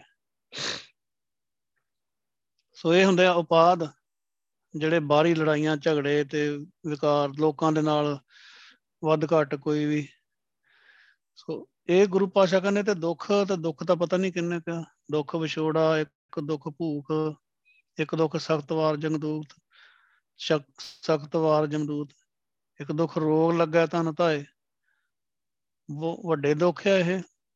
ਇੱਕ ਤਾਂ ਵਿਛੋੜੇ ਦਾ ਦੁੱਖ ਆ। ਮੇਰਾ ਪਰਿਵਾਰ ਨਾਲੋਂ, ਮੇਰਾ, ਆਪਣੀ ਜੌਬ ਨਾਲੋਂ, ਮੇਰੇ ਫਲਾਣੇ ਕਿਸੇ ਨਾਲ ਵਿਛੋੜਾ ਨਾ ਹੋ ਜਾਏ ਕਿਤੇ। ਬੰਦਾ ਬਦਲਣਾ ਹੀ ਨਹੀਂ ਚਾਹੁੰਦਾ ਕੋਈ ਜਗ੍ਹਾ ਹੀ ਨਹੀਂ ਬਦਲਣੀ ਚਾਹੁੰਦਾ। ਉਹ ਦੂਜੇ ਥਾਂ ਜਾਣ ਨਾਲ ਵਿਛੋੜਾ ਮਹਿਸੂਸ ਹੁੰਦਾ। ਤੇ ਪਰਿਵਾਰ ਨਾਲੋਂ ਵਿਛੋੜਾ ਹੋ ਗਿਆ, ਫਿਰ ਗਈ ਗੱਲ। ਫਿਰ ਜਮਦੂਤਾਂ ਦਾ ਅੰਦਰ ਡਰ ਹਮੇਸ਼ਾ ਹੀ ਰਹਿਣਾ ਆ, ਕਿਉਂਕਿ ਭਗਤੀ ਨਹੀਂ ਕਰਦਾ। ਫਿਰ ਸਰੀਰ ਨੂੰ ਰੋਗ ਲੱਗ ਜਾਂਦਾ ਆ ਕੇ, ਇਹ ਵੀ ਆ। ਭੁੱਖ ਦਾ ਦੁੱਖ ਆ, ਇਹ ਸਾਰੀ ਦੁਨੀਆ ਨੂੰ ਲੱਗਿਆ ਆ ਲੋਭ ਦਾ। ਭੁੱਖ ਦਾ ਕਰਕੇ ਤੇ ਦੁਨੀਆ ਇੰਨੀਆਂ ਠੱਗੀਆਂ, ਇੰਨਾ ਕੁਝ ਚੱਲ ਰਿਹਾ ਆ, ਭੁੱਖੀ ਪਈ ਹੋਈ ਆ। ਸਾਰੀ ਦਿਹਾੜੀ ਕੰਮਾਂ ਧੰਦਿਆਂ ਤੇ ਹੋਰ ਇਨਵੈਸਟਮੈਂਟ ਕਰ ਲਓ ਜੀ, ਆਹ ਕਰ ਲਓ ਜੀ ਇਦਾਂ ਕਰ ਲਓ ਤੇ ਨਹੀਂ ਤਾਂ ਕਦੇ ਐ ਨਾ ਹੋ ਜੇ, ਭੁੱਖ ਪਈ ਆ। ਸੋ ਬੜੇ ਤਰ੍ਹਾਂ ਦੇ ਦੁੱਖ ਆ, ਦੁੱਖਾਂ ਦਾ ਕੋਈ ਅੰਤ ਹੀ ਨਹੀਂ ਹੈਗਾ। ਇਹ ਬੰਦੇ ਨਾਲ ਗੱਲ ਕਰਨ ਨਾਲ 2 ਮਿੰਟ, ਉਹਦੇ ਦੁੱਖ ਹੀ ਦੁੱਖ ਹੁੰਦੇ ਆ, ਦੁੱਖ ਹੀ ਫੁੱਲਣੇ ਦੁੱਖ ਕੀਆਂ ਪੰਡਾਂ ਖੁੱਲੀਆਂ ਸੁੱਖ ਨਾ ਨਿਕ ਸੋ ਕੋਈ ਉਹ। ਪੰਡਾਂ ਖੋਲ ਕੇ ਬਹਿ ਜਾਂਦਾ ਗੁਰੂ ਅਮਰਦਾਸ ਪਾਤਸ਼ਾਹ, ਕਹਿੰਦੇ ਵਿੱਚ ਸੁੱਖ ਦੀ ਤੇ ਕੋਈ ਗੱਲ ਹੀ ਨਹੀਂ ਹੈਗੀ। ਗੁਰਸਿੱਖ ਕੋ ਬਾਉਂਗੇ ਗੁਰਸਿੱਖ ਭਗਤੀ ਦੀ ਗੱਲ ਕਰੂਗਾ। ਉਹ ਜੇ ਕੋਈ ਪ੍ਰੋਬਲਮ ਕੋਈ ਹੈ ਵੀ ਉਹਦੀ ਉਹਨੇ ਗੱਲ ਹੀ ਨਹੀਂ ਕਰਨੀ ਬਾਲੀ ਜੇ ਆਪਾਂ ਨੂੰ ਪਤਾ ਵੀ ਲੱਗਾ ਕਿ ਭਾਈ ਸਾਹਿਬ ਆ ਗੱਲ ਹੋਈ ਇਦਾਂ ਬਸ ਉਹ ਕਰਮਾਂ ਕਰਕੇ ਇਦਾਂ ਹੋਈ ਜੀ ਭਾ ਗੁਰੂ ਸਾਹਿਬ ਨੂੰ ਅਰਦਾਸ ਕਰਤੀ ਹੈ ਚਲੋ ਜੀ। ਗੱਲ ਕਰੋ ਵਾਹਿਗੁਰੂ ਦੀ। ਮਨ ਸਗਲੇ ਲੱਥਾ, ਸਗਲੇ ਦਾ ਪਾਵਾ ਸਾਰੇ ਲੱਥਾ ਦਾ ਪਾਵਾ ਲੱਥ ਗਏ। ਜਿਹਦੇ ਸੁਣਿਆ, ਜਿਸ ਕਥਾ ਦੇ ਸੁਣਿਆ ਤੇ ਕਥਾ ਕਰਕੇ ਵਾਹਿਗੁਰੂ ਨਾਮ ਸੁਣਿਆ। ਦੇਖੋ, ਰਹਾਉ ਦੇ ਵਿੱਚ ਗੁਰੂ ਪਾਸ਼ਾ ਨੇ ਕਥਾ ਦੀ ਗੱਲ ਕੀਤੀ ਆ, ਵਿਚਾਰ ਦੀ ਗੱਲ ਕੀਤੀ ਆ, ਜਿਹੜੀ ਸਭ ਤੋਂ ਉੱਤਮ ਆ। ਵਾਹਿਗੁਰੂ ਦੀ ਕਥਾ, ਵਾਹਿਗੁਰੂ ਦੀ ਗੱਲ, ਜਿਹੜੀ ਭਗਤੀ ਦੀ ਗੱਲ ਆ ਕਥਾ। ਤੇ ਦੇਖੋ, ਕਥਾ ਦਾ ਵੀ ਬੜਾ ਇੱਕ ਖੇੜ ਆ, ਬੜੀ ਬੜੀ ਵਾਹਿਗੁਰੂ ਦੀ ਕਹੋ ਬਣਾਈ ਆ ਕਿ ਸਾਡੇ ਪੰਥ 'ਚ ਦੋ ਤਰੀਕਿਆਂ ਦੀ ਕਥਾ ਚੱਲਦੀ ਆ, ਜ਼ਿਆਦਾਤਰ। ਇੱਕ ਉਹ ਆ, ਉਹ ਬਿਲਕੁਲ ਹੀ ਕਥਾ ਦਾ ਬ੍ਰਾਹਮਣੀਕਰਨ ਕਰ ਦਿੱਤਾ ਆ। ਉਹ ਸੁਣ ਕੇ ਪਤਾ ਨਹੀਂ ਲੱਗਦਾ ਕਿ ਮੈਂ ਇੱਥੇ ਗੁਰਦੁਆਰੇ ਬੈਠਾ ਕਿ ਜਾਂ ਮੰਦਿਰ 'ਚ ਬੈਠਾ, ਇੱਥੇ ਰਮਾਇਣ ਦੀ ਕਥਾ ਸੁਣ ਰਿਹਾ ਕਿ ਜਾਂ ਗੁਰੂ ਗ੍ਰੰਥ ਸਾਹਿਬ ਦੀ ਕਥਾ ਆ। ਕੋਈ ਨਾਮ ਦੀ ਗੱਲ ਨਹੀਂ, ਕੋਈ ਬਾਬਾ ਗੱਲ ਕਰ ਰਿਹਾ ਆ। ਮਹਾਂਪੁਰਸ਼ ਇਦਾਂ ਕਹਿੰਦੇ ਸੀ, ਫਲਾਣੇ ਮਹਾਂਪੁਰਸ਼ਾਂ ਦੀ ਬਰਸੀ ਆ ਗਈ। ਇਦਾਂ ਮਹਾਂਪੁਰਸ਼ ਫਲਾਣੇ ਥਾਂ ਚਲ ਗਏ, ਉਹਨਾਂ ਦੀ ਕਾਰ 'ਚ ਤੇਲ ਮੁੱਕ ਗਿਆ, ਉਹਨਾਂ ਨੇ ਕਿਹਾ ਕਿ ਪਾਣੀ ਪਾ ਲਓ ਤੇ ਕਾਰ ਦੌੜ ਪਈ। ਉਹ ਪੁਲ ਅੱਗੋਂ ਭੀੜਾ ਸੀ ਤੇ ਉਹ ਜਦੋਂ ਬਾ ਮਹਾਂਪੁਰਸ਼ਾਂ ਦੀ ਗੱਡੀ ਗਈ ਤਾਂ ਪੁਲ ਖੁੱਲਾ ਹੋ ਗਿਆ। ਜਾਂ ਹੋਰ ਇਦਾਂ ਦੀਆਂ ਗੱਲਾਂ ਕਿ ਜਿਹੜੀਆਂ ਟੋਟਲੀ ਪੁਰਾਣਾਂ ਦੀਆਂ ਕਹਾਣੀਆਂ ਲੱਗਦੀਆਂ ਆ ਇਦਾਂ ਲੱਗਦਾ ਕਿ ਕੋਈ ਰਮਾਇਣ ਦੀ, ਮਹਾਭਾਰਤ ਦੀ ਕਥਾ ਸ਼ੋਅ ਕੇ ਬਹਿ ਜਾਂਦਾ। ਵੀ ਜਿਹੜੇ ਗੁਰੂ ਦੀ ਹਜ਼ੂਰੀ 'ਚ ਬੈਠਾ ਕੋਈ ਇੱਕ ਸ਼ਬਦ ਦੇ ਦੇ। ਹੁਣ ਇੱਥੇ ਦੇਖਦੇ ਆ ਭੈਣਾ ਆ ਗੁਰਸਿੱਖਿਆ, ਇੱਕ 15 5 ਮਿੰਟ ਤੋਂ ਲੈ ਕੇ 10 ਮਿੰਟ ਦੇ ਵਿੱਚ ਵਿੱਚ ਇੱਕ ਸ਼ਬਦ ਦੀ ਏਡੀ ਸ਼ਾਨਦਾਰ ਕਥਾ ਕਰਦੇ ਆ ਕਿ ਕੋਈ ਵੱਡੇ ਤੋਂ ਵੱਡਾ ਸਟਾਰ ਪ੍ਰਚਾਰਕ ਵੀ ਏਡੀ ਵਧੀਆ ਨਹੀਂ ਵਿਚਾਰ ਕਰਦਾ ਹੋਊਗਾ। ਤੇ ਵੱਡੇ ਵੱਡੇ ਜਿਹੜੇ ਬਾਬੇ ਪ੍ਰਚਾਰਕ ਆ, ਉਹਨਾਂ ਉਹਨਾਂ ਨੂੰ ਕੋਈ ਗੱਲ ਹੀ ਨਹੀਂ ਲੱਭ ਰਹੀ ਭਗਤੀ ਦੀ ਵਿੱਚੋਂ। ਇਦਾਂ ਲੱਗਦਾ ਜਿੱਦਾਂ ਕਿਤੇ ਉਹ ਗੁਰੂ ਸਾਹਿਬ ਦੀ ਕਥਾ ਨਹੀਂ ਕਰ ਰਹੇ, ਪਤਾ ਨਹੀਂ ਕਿਹਦੀ। ਦੂਜਾ ਪੱਖ ਆ ਦੂਜਿਆਂ ਵਾਲਾ ਆਪਣਾ ਵਿਦਵਾਨਾਂ ਵਾਲਾ ਉਹ, ਉਹੀ ਸਰਿਆ ਪਿਆ। ਉਹ ਇਦਾਂ ਲੱਗਦਾ ਕਿ ਕਥਾ ਨਹੀਂ ਹੋ ਰਹੀ, ਕੋਈ ਇੱਥੇ ਰਾਜਨੀਤਿਕ ਕਾਨਫਰੰਸ ਚੱਲ ਰਹੀ ਆ। ਉਹਦੇ ਬਾਰੇ ਕੋਈ ਕੋਈ ਤਕਰੀਰ ਚੱਲ ਰਹੀ ਆ। ਕੋ ਟੋਟਲੀ ਰਾਜਨੀਤਿਕ ਗੱਲਾਂ ਟੋਟਲੀ ਸਮਾਜਿਕ ਗੱਲਾਂ, ਦਾਜ, ਦਹੇਜ, ਫਲਾਣਾ ਇਦਾਂ ਹੋ ਗਿਆ ਹੋ ਗਿਆ। ਉਹ ਸ਼ਬਦ ਲਿਆਇਆ, ਸ਼ਬਦ ਕਿੱਧਰ ਗਿਆ? ਸਾਰੇ ਹੀ ਸਾਰੀ ਦਾਜ, ਦਹੇਜ ਤੇ ਦੂਜੇ ਹੋਰ ਰੀਤੀ ਰਿਵਾਜ ਇਦਾਂ ਹੋ ਗਿਆ, ਨੂਹਾਂ, ਸੱਸਾਂ ਤੇ ਇਦਾਂ ਜੀ, ਸੂਟ ਤੇ ਉਹੀ ਗੱਲਾਂ ਕਰ, ਕਰਕੇ ਤੇ ਉਹ ਕਥਾ ਹੋ ਗਈ। ਉਹ ਗੁਰੂ ਸਾਹਿਬ ਨੇ ਸ਼ਬਦ ਵਿੱਚ ਕੀ ਕਿਹਾ ਆ? ਸੰਗਤ ਨੂੰ ਕੁਝ ਦੱਸੇ ਵੀ, ਸੰਗਤ ਨੂੰ ਪਤਾ ਲੱਗੇ ਵੀ ਹਾਂ ਵੀ ਭਾਈ ਮੈਂ ਇੱਥੇ ਆਇਆ ਆ। ਮੈਨੂੰ ਗੁਰੂ ਸਾਹਿਬ ਲਾਈਕ ਨਹੀਂ ਕਰਦੇ ਜੇ ਮੈਂ ਅਮਰਤ ਨਹੀਂ ਛਕਿਆ। ਕਿੱਦਾਂ ਕਹਿਣਾ ਆ? ਕਿਹੜੇ ਮੂੰਹ ਨਾਲ ਕਹਿਣਾ ਆ? ਉੱਥੇ ਮੁੜ ਕੇ ਵੜਨ ਨਹੀਂ ਦੇਣਾ ਗੁਰਦੁਆਰੇ ਵਾਲਿਆਂ ਨੇ। ਇੱਥੇ ਬਾਹਰਲੇ ਮੁਲਕਾਂ 'ਚ ਤੋਂ ਕਮੇਟੀ ਵਾਲੇ ਸਾਰੇ ਮੋਨੇ ਘੁੰਦੇ ਹੁੰਦੇ ਆ, ਸ਼ਰਾਬੀ ਹੁੰਦੇ ਪਤਤ ਹੁੰਦੇ ਆ। ਉੱਥੇ ਵੜਨ ਕਿੰਨੇ ਦੇਣਾ ਆ ਮੁੜ ਕੇ? ਬਸ ਫਿਰ। ਦੇਖੋ ਸਾਰੇ ਦਾ ਸਾਰਾ ਆਪਾਂ ਜੋ ਕੋਈ ਸ਼ਬਦ ਚੱਕ ਲਈਏ, ਉਹ ਚ 80% ਗੱਲ ਨਾਮ ਦੀ ਹੋਊਗੀ, ਬਾਕੀ ਦੀ ਗੱਲ ਕਿਤੇ ਮਾਇਆ ਦੀ, ਕਿਤੇ ਕੋਈ ਹੋਰ, ਕਿ ਜਿਹੜੀਆਂ ਰੁਕਾਵਟਾਂ ਆ ਕੋਈ 네ਗੇਟਿਵ ਪੋਜ਼ਿਟਿਵ ਗੱਲ ਹੋਊਗੀ, ਉਹ ਗੱਲ ਕਿੱਥੇ ਗਈ ਇੰਨੀ ਜਿਹੜੀ ਸਾਰੇ ਸ਼ਬਦ ਗੁਰੂ ਸਾਹਿਬ ਨੇ ਨਾਮ ਦੀ ਕੀਤੀ ਆ? ਸੁਣ ਕੇ ਦੇਖ ਲਿਓ ਕਿਤੇ ਵੀ ਜਿੰਨੇ ਪ੍ਰਚਾਰਕ ਸਾਡੇ ਆ।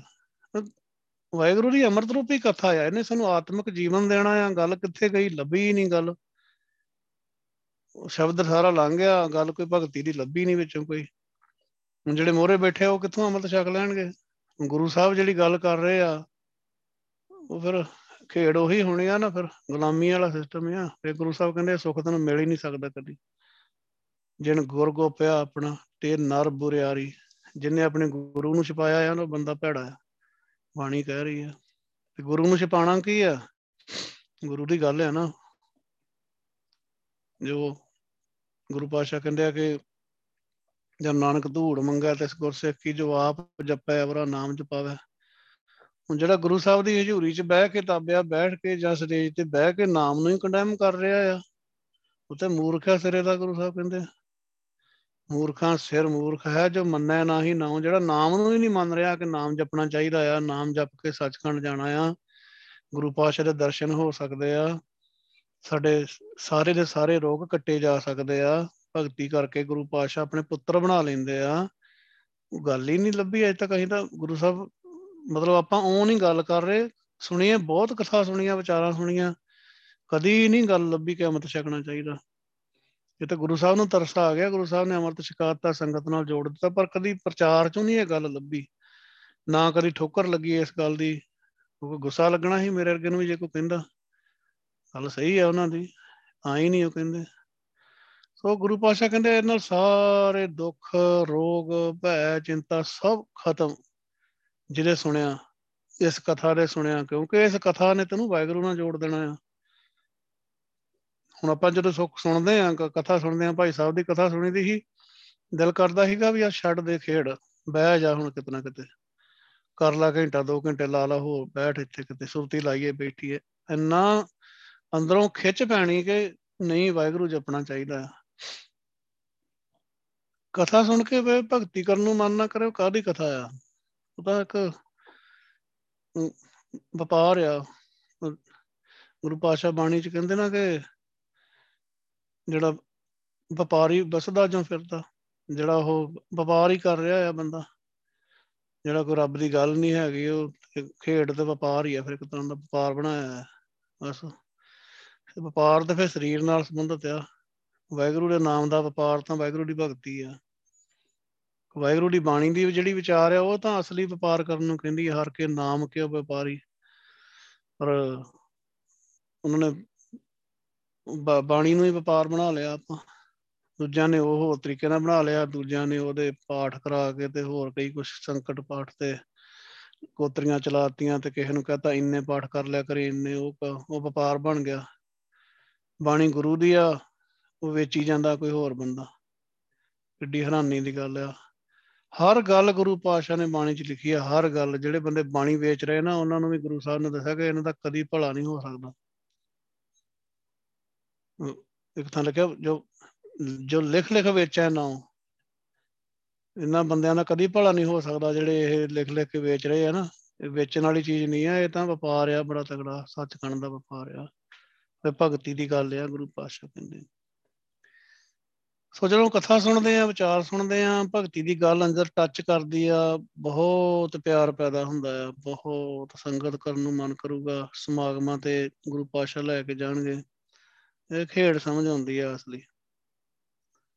ਫਿਰ ਪਾਸ਼ਾ ਕਹਿੰਦੇ, ਉਠਤ, ਬੈਠਤ, ਸੋਵਤ, ਧਿਆਈਐ, ਮਾਰਗ ਚਲਤ ਹਰੇ, ਹਰ ਗਾਈਐ। ਜੋ ਗੱਲ ਸਮਝ ਆਉਂਦੀ ਆ, ਗੁਰਸਿੱਖ ਨੂੰ ਭਗਤੀ ਦੀ ਗੱਲ ਸਮਝ ਆਉਂਦੀ ਆ, ਕੋਈ ਗੁਰਸਿੱਖ ਦੇ ਰਾਹੀਂ ਗੁਰੂ ਸਾਹਿਬ ਸਮਝਾਉਂਦੇ ਆ। ਇੱਕ ਦੇਖੋ ਬੜੀ, ਬਹੁਤ ਵਧੀਆ ਗੱਲ ਆ, ਜਿਹੜੀ ਇਹ ਵੀ ਚਲੋ ਸਾਡੇ ਕੋਲੋਂ ਛੁੱਟ ਗਈ, ਗੁਰੂ ਪਾਸ਼ਾ ਆਪ ਕਥਾ ਕਰਦੇ ਸੀ। ਪਹਿਲੇ ਪਾਸ਼ਾ ਤੋਂ ਹੀ ਆ, ਗੁਰੂ ਸਾਹਿਬ ਆਪ ਬੈੰਦੇ ਸੀ, ਆਪ ਕਥਾ ਵਿਚਾਰ ਕਰਦੇ ਸੀ।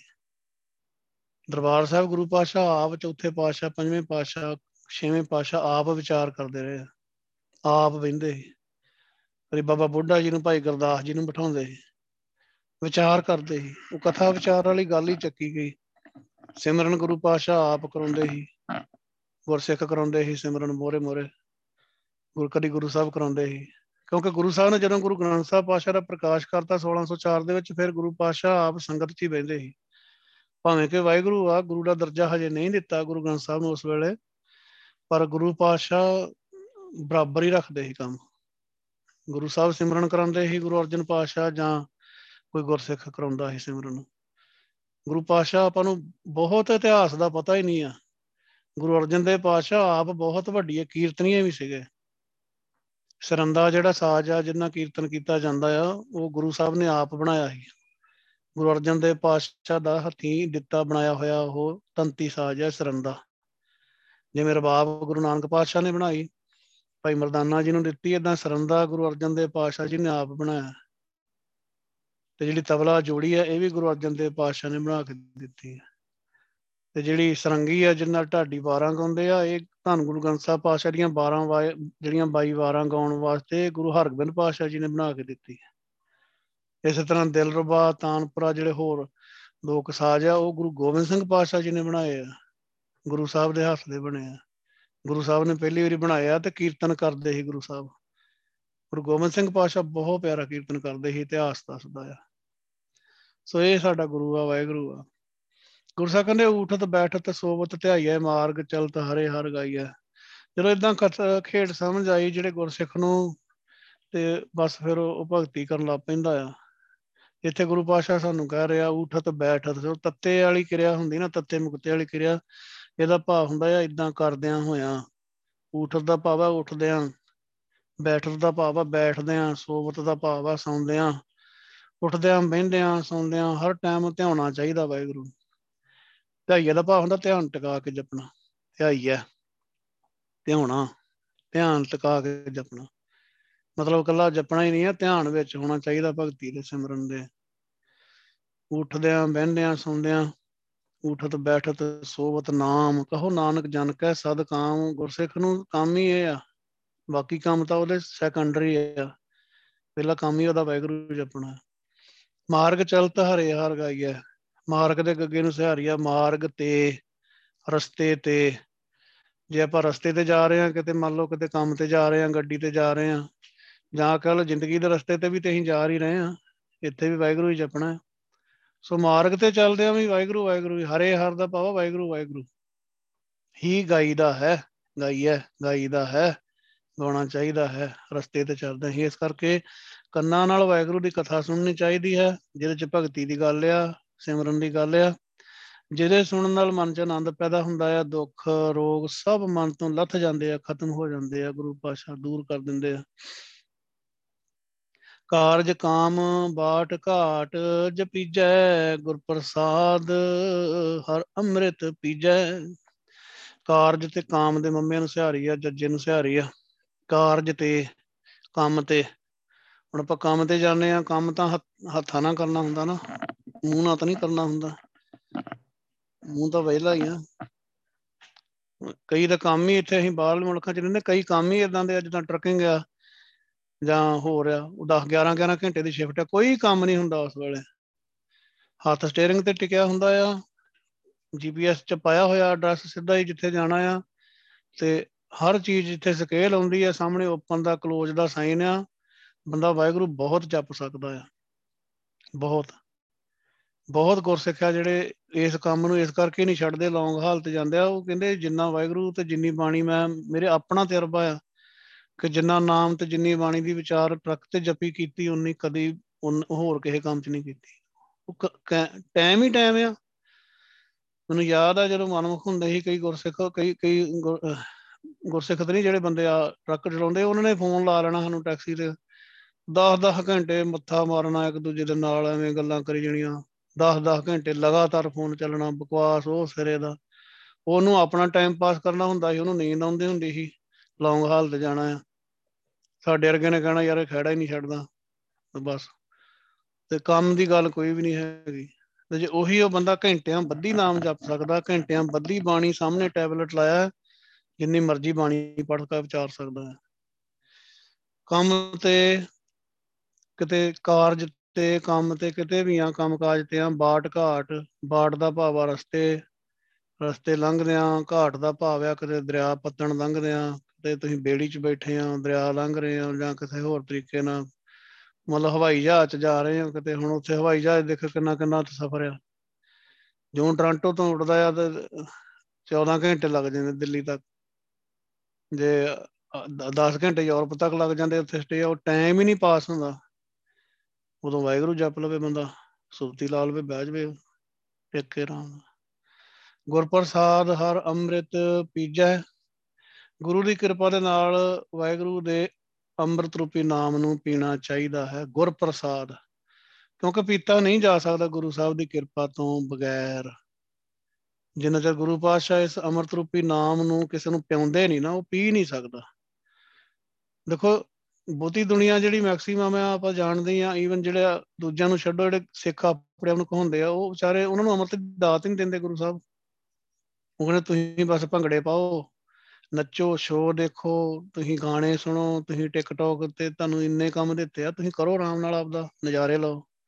ਉਹਨਾਂ ਨੂੰ ਅੰਮ੍ਰਿਤ ਦੀ ਦਾਤ ਨਹੀਂ ਦਿੰਦੇ ਗੁਰੂ ਪਾਤਸ਼ਾਹ। ਤੇ ਜਿਨ੍ਹਾਂ ਨੂੰ ਮੇਰੇ ਕਹਿੰਦੇ ਦਿੱਤੀ ਆ, ਉਹਨਾਂ ਨੂੰ ਟਾਈਮ ਹੀ ਨਹੀਂ ਦਿੰਦੇ ਜਪਣ ਦਾ। ਖੇੜ ਹੀ ਇਦਾਂ ਦੀ ਬਣਾਈ ਵਾਹਿਗੁਰੂ ਨੇ। ਪਰ ਜਦੋਂ ਜਪਾਉਂਦੇ ਆ, ਫਿਰ ਜਪਾ ਵੀ ਲੈਂਦੇ ਆ। ਉਹ ਖੇਡ ਵੈਗਰੂ ਦੀ ਆ, ਆਪਾਂ ਕੁਝ ਕਹਿ ਨਹੀਂ ਸਕਦੇ। ਗੁਰੂ ਦੀ ਕਿਰਪਾ ਨਾਲ ਹੀ ਇਸ ਅੰਮ੍ਰਿਤ ਰੂਪੀ ਨਾਮ ਨੂੰ ਪੀਤਾ ਜਾ ਸਕਦਾ ਹੈ। ਤੇ ਪੀਣਾ ਚਾਹੀਦਾ ਹੈ। ਪੀਜੈ ਦਾ ਭਾਵ ਪੀਓ ਪੀਓ ਤੁਸੀਂ ਪੀਓ। ਸੁਖ ਲੈਣਾ ਚਾਹੁੰਦੇ ਆ ਨਾ ਗੁਰੂ ਪਾਸ਼ਾ ਕੋਲ। ਸੁਖ ਤੇ ਨਾਮ ਵਿੱਚ ਹੈ ਨਾ। ਗੁਰੂ ਪਾਸ਼ਾ ਤਾਂ ਬਾਹ ਖੜੀ ਕਰ ਕਰਕੇ ਸੁਖ ਦੇਣ ਨੂੰ ਕਹਿ ਰਿਹਾ ਆਜੋ ਭਾਈ, ਲੈ ਲਓ। ਆਤਮਾ ਦਾ ਸੁੱਖ ਤੇ ਅਸਲੀ ਸੁੱਖ ਹੈ ਨਾ। ਹੋਰ ਕਿਹੜਾ ਸੁੱਖ ਹੁੰਦਾ? ਸੰਤੋ, ਸੁਣੋ ਸੁਣੋ ਜਨ ਭਾਈ। ਗੁਰ ਕਾਢੀ ਬਾਹ ਕੀਜੈ ਗੁਰੂ ਤਾਂ ਬਾਹ ਹੱਥ ਖੜੀ ਕਰ ਕਰਕੇ ਉੱਚੀ ਕਰ ਕਰਕੇ ਗੁਰੂ ਰਾਮਦਾਸ ਪਾਸ਼ਾ ਗੁਰੂ ਅਰਜਨ ਦੇਵ ਪਾਸ਼ਾ ਤੇ ਬਾਹ ਖੜੀ ਕਰ ਕਰਕੇ ਆਵਾਜ਼ਾਂ ਮਾਰ ਰਹੇ ਆ। ਗੁਰ ਕਾਢੀ ਬਾਹ ਕੁਕੀਜੈ, ਕਾਢੀ ਬਾਹ ਦਾ ਪਾਵਾ ਬਾਹ ਉੱਚੀ ਕਰ ਕਰਕੇ ਕੂਕਾ ਮਾਰ ਰਹੇ ਆ ਗੁਰੂ ਸਾਹਿਬ ਤਾਂ, ਗੁਰੂ ਨਾਨਕ ਵਾਹਿਗੁਰੂ, ਧੰਨ ਗੁਰੂ ਗੋਬਿੰਦ ਸਿੰਘ ਪਾਤਸ਼ਾਹ। ਜੇ ਆਤਮ ਕੋ ਸੁਖ ਸੁਖ ਨਿਤ ਲੋੜੋ, ਤੋ ਸਤਗੁਰ ਸ਼ਰਨ ਭਵੀਜੈ। ਆਤਮਾ ਦਾ ਸੁੱਖ ਚਾਹੁੰਦੇ ਆ, ਗੁਰੂ ਸਾਹਿਬ ਦੀ ਸ਼ਰਨ ਚ ਪੈ ਜਾਓ। ਗੁਰੂ ਸਾਹਿਬ ਦੀ ਕਿਰਪਾ ਹੀ ਆ, ਸ਼ਰਨ ਚ ਵੀ ਗੁਰੂ ਸਾਹਿਬ ਹੀ ਪਾਉਂਦੇ ਆ। ਅਸਲ ਚ ਖੇੜ ਹੀ ਬਹੁਤ ਖੇੜ ਹੀ ਵਾਹਿਗੁਰੂ ਦੇ ਹੱਥ ਆ। ਆਪਾਂ ਕਈ ਵਾਰੀ ਕਈ ਗੁਰਸਿੱਖ ਪੁੱਛਣਗੇ ਜੀ, ਸੁਰਤੀ ਨਹੀਂ ਲੱਗਦੀ, ਭਗਤੀ ਨਾਮ ਮਨ ਨਹੀਂ ਟਿਕਦਾ। ਕਈ ਵਾਰੀ ਮਨ ਕਰਦਾ, ਇਹਨੂੰ ਕਹੀਏ ਕਿ ਅਰਦਾਸ ਕਰਦਾ, ਫਿਰ ਮਨ ਚਾਹੁੰਦਾ ਕਿ ਅਰਦਾਸ ਵੀ ਗੁਰੂ ਸਾਹਿਬ ਨਹੀਂ ਕਰਾਉਣੀ ਆ। ਉਹ ਵੀ ਆਪਣੇ ਆਪ ਨਹੀਂ ਕਰ ਸਕਦਾ। ਨਹੀਂ ਤਾਂ ਹਰੇਕ ਨੂੰ ਹੀ ਪਤਾ ਹੈ ਕਿ ਅਰਦਾਸ ਕਰਨੀ ਚਾਹੀਦੀ ਆ। ਉਹ ਸੋਝੀ ਹੋਈ ਨਹੀਂ ਉਸ ਵੇਲੇ ਕਿ ਹੁਣ ਮੈਂ ਕੀ ਕਰਾਂ। ਕਿਉਂਕਿ ਉਹ ਉਹ ਅਰਦਾਸ ਵੀ ਗੁਰੂ ਸਾਹਿਬ ਦੇ ਹੱਥ ਹੀ ਆ। ਤਾਂ ਗੁਰੂ ਪਾਤਸ਼ਾਹ ਦੀ ਬਖਸ਼ਿਸ਼ ਦੇ ਨਾਲ ਅੰਮ੍ਰਿਤ ਰੂਪੀ ਨਾਮ ਨੂੰ ਪੀਣਾ ਚਾਹੀਦਾ। ਇਹ ਬਹੁਤ ਆਤਮਿਕ ਤੌਰ ਤੇ ਸਾਨੂੰ ਜੀਵਤ ਕਰ ਦਿੰਦਾ ਆ। ਜਿਹੜੇ ਬੰਦੇ ਆਤਮਿਕ ਤੌਰ ਤੇ ਮਰੇ ਆ ਨਾ, ਅੰਮ੍ਰਿਤ ਨਾਮ ਜਿਹੜਾ ਆ, ਆਤਮਾ ਨੂੰ ਜੀਵਨ ਦੇ ਦਿੰਦਾ ਆ। ਦਿਨ ਸਰੈਣ ਹਰ ਕੀਰਤਨ ਗਾਈਐ, ਸੋ ਜਨ ਜਮ ਕੀ ਵਾਟ ਨਾ ਪਾਈਐ। ਦਿਨ ਸਰੈਣ ਦਿਨੇ ਤੇ ਰਾਤੀ ਭਾਵ ਕੇ 24 ਘੰਟੇ ਅਠੇ ਪਹਿਰ ਹਰ ਕੀਰਤਨ ਗਾਈਐ, ਹਰ ਵਾਹਿਗੁਰੂ ਕੀਰਤਨ ਸਿਫਤ ਸਲਾਹ ਗਾਈਐ, ਗਾਈਦਾ ਹੈ। ਹੁਣ ਦੇਖੋ ਕੀਰਤਨ ਸ਼ਬਦ ਨੂੰ ਜੇ ਆਪਾਂ ਨਹੀਂ ਸਮਝਦੇ, ਹੁਣ ਦਿਨ ਰਾਣ ਮੈਂ, ਦਿਨ ਰਾਤ ਮੈਂ ਹੁਣ ਕੀਰਤਨ ਕਰਦਾ ਹਾਰਮੋਨੀਅਮ ਨਾਲ, ਤਬਲੇ ਨਾਲ, ਹੁਣ ਮੈਂ ਦਿਨ ਰਾਤ ਕੀਰਤਨ ਤਬਲਾ ਹੀ ਖੜਕਾਈ ਜਾਵਾਂ ਇੱਥੇ ਬੈਠਾ। ਕੀਰਤਨ ਦਾ ਭਾਵ ਵਾਹਿਗੁਰੂ ਦੀ ਕੀਰਤੀ। ਹਰ ਕੀਰਤ ਸਾਧ ਸੰਗਤ ਹੈ, ਸਿਰ ਕਰਮਨ ਕੇ ਕਰਮਾ। ਸਭ ਤੋਂ ਉੱਚਾ ਜੇ ਕੋਈ ਧਾਰਮਿਕ ਕੰਮ ਆ, ਤਾਂ ਉਹ ਵਾਹਿਗੁਰੂ ਦੀ ਕੀਰਤੀ ਆ, ਵਾਹਿਗੁਰੂ ਦੀ ਸਿਫਤ ਸਲਾਹ। ਆਪਾਂ ਕੀਰਤਨ ਦੇ, ਪੁੱਛ ਲਈ ਕਿਸੇ ਨੂੰ ਬਾਹਰ, ਮਾੜਾ ਜਿਹਾ ਸਰਵੇ ਕਰਕੇ ਦੇਖ ਲਈਏ ਨਾ, ਪੁੱਛ ਲਈਏ ਕਿ ਕੀਰਤਨ ਕਿਹਨੂੰ ਕਹਿੰਦੇ ਆ? ਹਜ਼ਾਰ ਬੰਦੇ ਚ ਪੁੱਛ ਲਓ, ਇੱਕ ਵੀ ਬੰਦਾ ਨਹੀਂ ਦੱਸੂਗਾ ਕੀਰਤਨ ਦਾ ਭਾਵ ਸਿਫਤ ਸਲਾਹ ਵਾਹਿਗੁਰੂ ਜਪਣਾ ਹੁੰਦਾ। ਸਾਰੇ ਇਹੀ ਕਹਿਣਗੇ ਕੀਰਤਨ ਉਹੀ ਹੁੰਦਾ। ਕੀਰਤਨ ਜਿਹੜਾ, ਉਹ ਆਪਣੇ ਤਾਂ ਦਰਬਾਰ ਸਾਹਿਬ ਕੀਰਤਨ ਹੁੰਦਾ, ਗੁਰਦੁਆਰਿਆਂ ਚ ਉਹਨੂੰ ਕੀਰਤਨ ਕਹਿੰਦੇ ਆ ਬਸ। ਇੰਨਾ ਹੀ ਪਤਾ ਹੋ ਪਰ ਜਦੋਂ ਗੁਰਬਾਣੀ ਚ ਪੜਾਂਗੇ ਜੇ ਗੁਰੂ ਸਾਹਿਬ ਨੇ 100 ਵਾਰੀ ਸ਼ਬਦ ਲਿਖਿਆ ਹੋਊਗਾ, ਤਾਂ ਉਹਦਾ ਇੱਕ ਵਾਰੀ ਅਰਥ ਕੀਰਤਨ ਹੋਊਗਾ, ਜਿਹੜਾ ਆਪਾਂ ਬਾਣੀ ਦਾ ਕੀਰਤਨ ਕਰਦੇ ਆ 99 ਵਾਰੀ ਕਿ 999 ਵਾਰੀ ਇਹਦਾ ਅਰਥ ਵਾਹਿਗੁਰੂ ਜਪਣਾ ਹੋਊਗਾ। ਸੋ ਪਾਸ਼ਕ ਨੇ ਦਿਨ ਰਹਿਣ, ਦਿਨ ਸਰਾਤ ਵਾਹਿਗੁਰੂ ਦਾ ਕੀਰਤਨ ਕਰਨਾ ਚਾਹੀਦਾ ਹੈ, ਭਾਵ ਸਿਫਤ ਸਲਾਹ ਕਰਨੀ ਚਾਹੀਦੀ ਆ। ਤੇ ਇਹ ਨਾਲ ਕੀ ਹੋਊਗਾ? ਨਾਲ ਹੀ ਉਹਦਾ ਦੇ ਦਿੱਤਾ ਆ ਨਤੀਜਾ, ਸੋ ਜਨ ਜਮ ਕੀ ਵਾਟ ਨਾ ਪਾਈਐ। ਤੇ ਜਿਹੜਾ ਉਹ ਜਾਣਿਆ, ਹੁਣ ਜਪੂਗਾ ਕੌਣ? ਜਿਹੜਾ ਵਾਹਿਗੁਰੂ ਦਾ ਸੇਵਕ ਆ। ਸੋ ਜਨ ਦਾ ਭਾਵ ਹੈ ਜਿਹੜਾ ਉਹ ਸੇਵਕ ਆ ਵਾਹਿਗੁਰੂ ਦਾ, ਉਹ ਜਮਦੂਤ ਦੀ ਵਾਟ ਤੇ ਨਹੀਂ ਜਾਊਗਾ ਕਦੇ ਵੀ। ਜਮ ਦਾ ਭਾਵ ਆ ਧਰਮਰਾਜ। ਧਰਮਰਾਜ ਦੇ ਵਾਟ ਹੁੰਦਾ ਰਸਤਾ, ਉਸ ਰਸਤੇ ਤੇ ਨਹੀਂ ਜਾਊਗਾ। ਮਾਰਗ ਪੰਥ ਨਾ, ਸੂਝੈ ਉਜੜ ਪੰਧ ਗਵਾਰੋ ਵਾ, ਜਿੱਥੇ ਬਿਲਕੁਲ ਹਨੇਰਾ ਆ, ਉੱਥੇ ਕੱਖ ਨਹੀਂ ਦਿਖਦਾ। ਉਸ ਰਸਤੇ ਤੇ ਇਹਨੂੰ ਜਾਣ ਦੀ ਲੋੜ ਨਹੀਂ ਪਊਗੀ। ਕਿਉਂਕਿ ਜਮਦੂਤ ਦਾ ਕੰਮ ਬਹੁਤ ਔਖਾ ਆ। ਆਪਾਂ ਨੂੰ ਆਪਣੀ ਕੌਮ 'ਚ ਪਤਾ ਹੀ ਨਹੀਂ ਨਾ, ਆਪਾਂ ਉਹੀ ਸਮਝਦੇ ਆ ਕਿ ਇਹ ਕੋਈ ਉਹ ਹਿੰਦੂ ਧਰਮ ਦੀ ਗੱਲ ਆ ਜਾਂ ਦੂਜਿਆਂ ਦੀ ਆ। ਬਾਣੀ ਨੂੰ ਪਰ ਚੰਗੀ ਤਰ੍ਹਾਂ ਵਿਚਾਰਦੇ ਹੀ ਨਹੀਂ ਆ। ਵੀ ਜਮਦੂਤ ਕਿਹਨੂੰ ਕਹਿੰਦੇ ਆ? ਕਦੀ ਬਾਣੀ ਨੂੰ ਧਿਆਨ ਨਾਲ ਪੜਿਆ ਹੋਵੇ, ਪਤਾ ਲੱਗੇ ਜਮਦੂਤ ਜੀ ਆਤਮਕ ਮੌਤ ਹੁੰਦੀ ਆ, ਜੀ ਵਿਕਾਰ ਹੁੰਦੇ ਆ, ਜੀ ਫਲਾਣੇ ਹੁੰਦੇ ਆ। ਕਦੀ ਬਾਣੀ ਨੂੰ ਧਿਆਨ ਨਾਲ ਪੜ੍ਹੀ, ਫਿਰ ਪਤਾ ਲੱਗਦਾ ਕਿ ਜਮਦੂਤ ਵਿਕਾਰ ਤਾਂ ਚਲੋ ਠੀਕ ਆ, ਪਰ ਅਸਲੀ ਜਮਦੂਤ ਉਹ ਆ ਜਦੋਂ ਸਰੀਰ ਨੂੰ ਛੱਡਣਾ ਨਾ, ਉਹਨਾਂ ਨੇ ਲੈ ਕੇ ਜਾਣਾ ਆ। ਕਬੀਰ ਜਮ ਕਾ ਠੇਂਗਾ ਬੁਰਾ ਹੈ, ਉਹ ਨਹੀਂ ਸਹਿਆ ਜਾਏ।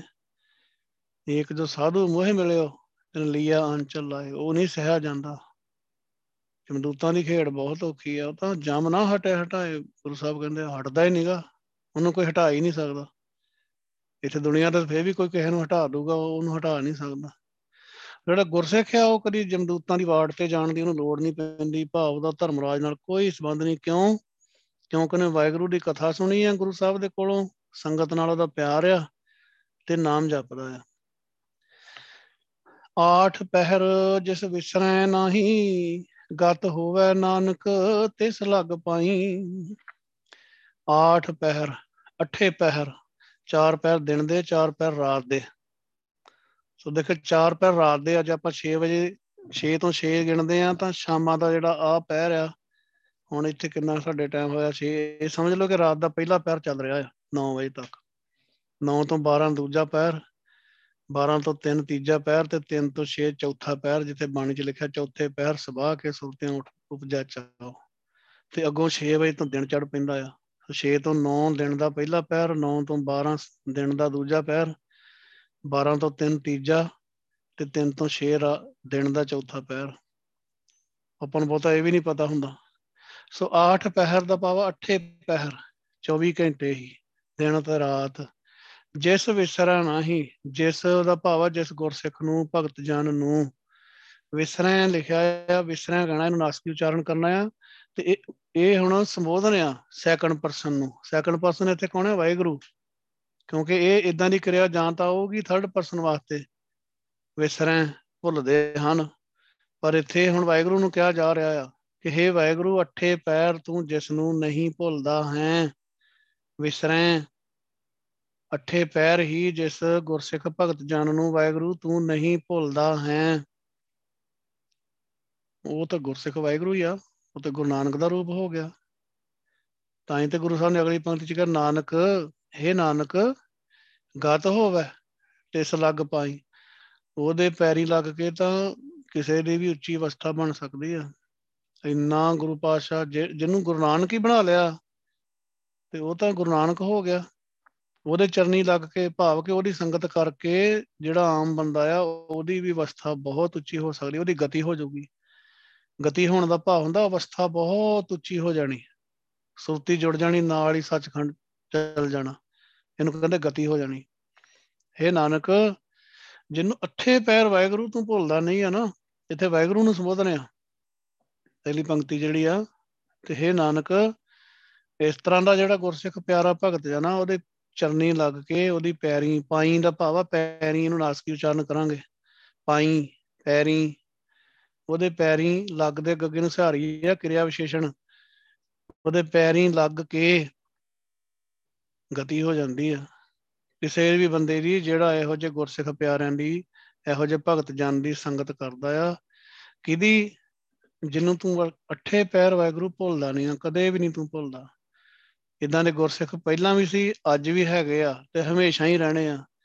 ਹਮੇਸ਼ਾ ਹੀ ਸੀਗੇ, ਹਮੇਸ਼ਾ ਹੀ ਰਹਿਣੇ ਆ ਤੇ ਹੈਗੇ ਵੀ ਆ। ਉਹਨਾਂ ਦੇ ਦਰਸ਼ਨ ਹੋ ਜਾਂਦੇ ਆ, ਪਰ ਪਤਾ ਨਹੀਂ ਲੱਗਦਾ। ਪਤਾ ਨਹੀਂ ਲੱਗਦਾ। ਆਪਾਂ ਨੂੰ ਆਮ ਬੰਦਿਆਂ ਵਾਂਗੂ ਸਮਝਦੇ ਆ ਜਨ ਪੱਟ ਅੰਦਰ ਬਾਹਰ, ਗੁੱਦੜ। ਉਹ ਆਮ ਬੰਦਿਆਂ ਵਾਂਗ ਹੀ ਹੁੰਦੇ ਆ। ਪਤਾ ਨਹੀਂ ਲੱਗਦਾ। ਪਰ ਐ ਨਹੀਂ ਕਿ ਉਹਨਾਂ ਦਾ ਕੋਈ ਖਾਸ ਤਰ੍ਹਾਂ ਦਾ ਪਹਿਰਾਵਾ ਹੁੰਦਾ ਕਿ ਬੰਦਾ ਪਛਾਣ ਜਾਵੇ ਕਿ ਆਹ ਬੰਦਾ ਜਿਹੜਾ ਇਹਨੂੰ ਅੱਠੇ ਪੈਰ ਨਹੀਂ ਭੁੱਲਦਾ ਤੇ ਚਲੋ। ਉਹ ਉਹ ਹਉਮੈ ਚ ਨਹੀਂ ਹੁੰਦੇ ਬਿਲਕੁਲ। ਭਲਾ ਤਾਂ ਕਰਨਾ ਚਾਹੁੰਦੇ ਆ ਸਾਰਿਆਂ ਦਾ ਹੀ ਉਹ। ਅਰਦਾਸ ਤਾਂ ਸਾਰਿਆਂ ਦੀ ਕਰਦੇ ਆ। ਹਰੇਕ ਦਾ ਭਲਾ ਚਾਹੁੰਦੇ ਆ, ਪ੍ਰਚਾਰ ਕਰਦੇ ਆ। ਪਰ ਖੇਡ ਔਖੀ ਆ। ਐ ਨਹੀਂ ਉਹ ਆਪਣੀ ਪੂਜਾ ਨਹੀਂ ਕਰਾਉਣ ਲੱਗ ਪੈਂਦੇ। ਗੁਰਸਿੱਖ ਬਹੁਤ ਉੱਚੀ ਬਿਰਤੀ ਦੇ ਹੁੰਦੇ ਆ। ਸੋ ਉਹਨਾਂ ਦੇ ਪੈਰੀ ਲੱਗ ਕੇ ਭਾਵ ਉਹਨਾਂ ਦੀ ਸੰਗਤ ਕਰਕੇ ਉੱਚੀ ਆਤਮ ਆਤਮਿਕ ਅਵਸਥਾ ਹਾਸਲ ਹੋ ਜਾਂਦੀ ਹੈ ਉਸ ਨੂੰ ਜਿਹੜਾ ਕਰਦਾ ਹੈ ਉਹਨਾਂ ਦੀ ਸੰਗਤ। ਇਸ ਕਰਕੇ ਭਾਈ ਵਾਹਿਗੁਰੂ ਵਾਹਿਗੁਰੂ ਜਪਣਾ ਆ, ਕਥਾ ਸੁਣਨੀ ਆ, ਵਾਹਿਗੁਰੂ ਦੀ ਆਪਣੇ ਕੰਨਾਂ ਦੇ ਨਾਲ ਭਾਵ ਬਰੇ ਧਿਆਨ ਦੇ ਨਾਲ ਵਿਚਾਰ ਸੁਣਨੀ ਆ, ਸਰਵਣਾ ਦੇ ਨਾਲ। ਸੱਚ ਆ ਵਾਹਿਗੁਰੂ ਆ, ਇਹ ਸਰਵਣੋ ਮੇਰੇ ਸੱਚ ਆ ਸੁਣਨੇ ਨੂੰ ਬਿਠਾਏ ਵਾਹਿਗੁਰੂ ਸੁਣਨ ਵਾਸਤੇ ਤੈਨੂੰ ਲਾਇਆ ਆ। ਐਵੇਂ ਨਾ ਹੋਰ ਗੁੱਠੀਆਂ ਸਿੱਧਾਂ ਚੀਜ਼ਾਂ ਸੁਣਿਆ, ਨਿਕਲਦੀਆਂ ਨਹੀਂ ਆ ਕਿਉਂਕਿ ਬਹੁਤਾ ਜਿਹੜਾ ਸਾਡੇ ਅੰਦਰ ਕੂੜਾ ਕਬਾੜਾ ਭਰਿਆ ਨਾ ਅੱਖਾਂ ਤੇ ਨੱਕ, ਕੰਨਾਂ, ਅੱਖਾਂ ਤੇ ਕੰਨਾਂ ਰਾਹੀਂ ਭਰਿਆ ਆ। ਨਿਕਲਦਾ ਨਹੀਂ ਛੇਤੀ, ਪੈਰ ਤਾਂ ਸੌਖਾ ਹੀ ਜਾਂਦਾ। ਬਾਹਰ ਔਖਾ ਨਿਕਲਦਾ ਆ। ਜਿੰਨੇ ਹੁਣ ਗਾਉਣ ਵਾਲੇ ਸੁਣੇ ਆ, ਹੁਣ ਤਾਂ ਚਲੋ ਗੁਰੂ ਸਾਹਿਬ ਨੇ ਬਖਸ਼ਿਸ਼ ਕੀਤੀ ਆ, ਬੜੇ ਸਾਲ ਹੋ ਗਏ ਸੰਗਤ ਬਖਸ਼ ਦਿੱਤੀ ਆ ਤੇ ਇਹੋ ਜਿਹੇ ਜਿਹੜੇ ਹੈਗੇ ਆ, ਉਹਨਾਂ ਦੀ ਗੱਲ ਕਰਨੀ ਘੱਟ ਹੀ ਪੈਂਦੀ ਆ ਕਿਤੇ। ਤੇ ਪਰ ਉਹ ਪੁਰਾਣੀ ਜਿਹੜੀ ਉਹ ਛੇਤੀ ਨਿਕਲਦੀ ਨਹੀਂ ਗਈ ਗੁਰੂ ਸਾਹਿਬ ਕੱਢ ਦਿੰਦੇ ਹੌਲੀ ਹੌਲੀ ਪਰ ਬਹੁਤ ਔਖੀ ਖੇਡ ਆ। ਭਗਤੀ ਕਰਨੀ ਬਹੁਤ ਜ਼ਰੂਰੀ ਆ ਤੇ ਵਾਹਿਗੁਰੂ ਦੀ ਗੱਲ ਹੀ ਸੁਣਨੀ ਚਾਹੀਦੀ ਆ। ਮੇਰੇ ਮੋਹਨ ਸਰਵਣੀ ਇਹ ਨਾ ਸੁਣਾਏ, ਸਾਖਤ ਗੀਤ ਨਾਦ ਧੁਨ ਗਾਵਤ ਬੋਲਤ ਬੋਲ, ਰੱਬ ਤੋਂ ਟੁੱਟੇ ਹੋਏ ਬੰਦੇ ਜਿਹੜੇ ਗੀਤ ਗਾਉਂਦੇ ਆ ਗੰਦਮੰਦ ਬਕ ਰਿਆ ਬਕਵਾਸ ਹੈ ਅੰਦਰ। ਵਾਹਿਗੁਰੂ, ਸੋਹਣੇ ਵਾਹਿਗੁਰੂ, ਮੇਰੇ ਕੰਨੀ ਸੁਣਾਈ ਨਾ। ਸੁਣਨਾ ਕੀ ਆ ਫਿਰ? ਸਰਵਣ ਸੁਣੀਜੈ ਅੰਮ੍ਰਿਤ ਕਥਾ। ਕੰਨਾਂ ਨਾਲ ਵਾਹਿਗੁਰੂ ਦੀ ਅੰਮ੍ਰਿਤ ਰੂਪੀ ਕਥਾ ਸੁਣਨੀ ਚਾਹੀਦੀ, ਜਿਹਦੇ ਸੁਣਿਆ ਆਨੰਦ ਸਦੀਵ ਵੀ ਮਿਲ ਜਾਂਦਾ ਤੇ ਦੁੱਖ ਤੇ ਰੋਗ ਮਨ ਤੋਂ ਲੱਥ ਜਾਂਦੇ ਆ। ਬੜੇ ਔਖੇ ਲੱਥਦੇ ਆ, ਪਰ ਲੱਥ ਜਾਂਦੇ ਆ। ਗੁਰੂ ਸਾਹਿਬ ਭਗਤੀ ਦੀ ਦਾਤ ਹੀ ਉਹਨੂੰ ਦਿੰਦੇ ਆ ਜਿਹੜੇ ਲਾਉਣੇ ਆ। ਸੋ ਆਪਾਂ ਵੀ ਗੁਰੂ ਸਾਹਿਬ ਨੂੰ ਅਰਦਾਸ ਕਰਨੀ ਹੈ ਗੁਰੂ ਪਾਸ਼ਾ ਸਮਝਾਓ ਗੱਲ। ਬਹੁਤ ਗੱਲ ਸਮਝਾਈ ਆ, ਬੜੀਆਂ ਵਿਚਾਰਾਂ ਕੀਤੀਆਂ, ਬੜੀਆਂ ਸੁਣੀਆਂ, ਪਰ ਮਨ ਹਜੇ ਤੱਕ ਉੱਥੇ ਤੱਕ ਉਸ ਅਵਸਥਾ ਤੱਕ ਨਹੀਂ ਪਹੁੰਚਦਾ। ਕਿਰਪਾ ਕਰੋ ਪਾਤਸ਼ਾਹ, ਭਗਤੀ ਕਰਾਓ ਵੱਧ ਤੋਂ ਵੱਧ ਨਾਮ ਜਪਾਓ। ਸੰਗਤ ਬਖਸ਼ੋ, ਸੰਗਤ ਦਾ ਪਿਆਰ ਬਖਸ਼ੋ, ਗੁਰੂ ਪਾਤਸ਼ਾਹ ਬਖਸ਼ਿਸ਼ਾਂ ਕਰੋ। ਵਿਚਾਰ ਕਰਦਿਆਂ ਹੋਈਆਂ ਭੁੱਲਾਂ ਚੁੱਕਾਂ ਸਾਧ ਸੰਗਤ ਜੀ ਬਖਸ਼ ਲੈਣੀਆਂ, ਗੁਰੂ ਸਾਹਿਬ ਬਖਸ਼ ਲੈਣ। ਵਾਹਿਗੁਰੂ ਜੀ ਕਾ ਖਾਲਸਾ, ਵਾਹਿਗੁਰੂ ਜੀ ਕੀ ਫਤਿਹ। ਵਾਹਿਗੁਰੂ ਜੀ ਕਾ ਖਾਲਸਾ, ਵਾਹਿਗੁਰੂ ਜੀ ਕੀ ਫਤਿਹ ਜੀ। ਹਾਂਜੀ ਭਾਈ ਸਤਨਾਮ ਸਿੰਘ ਯਾਰੋ ਵਾਹਿਗੁਰੂ ਤੁਸੀਂ ਪੋਸਟਿੰਗ ਸੰਭਾਲ ਲਓ ਵਾਹਿਗੁਰੂ। ਮੈਂ ਬਾਅਦ ਚ ਆ ਜਾਂਦਾ।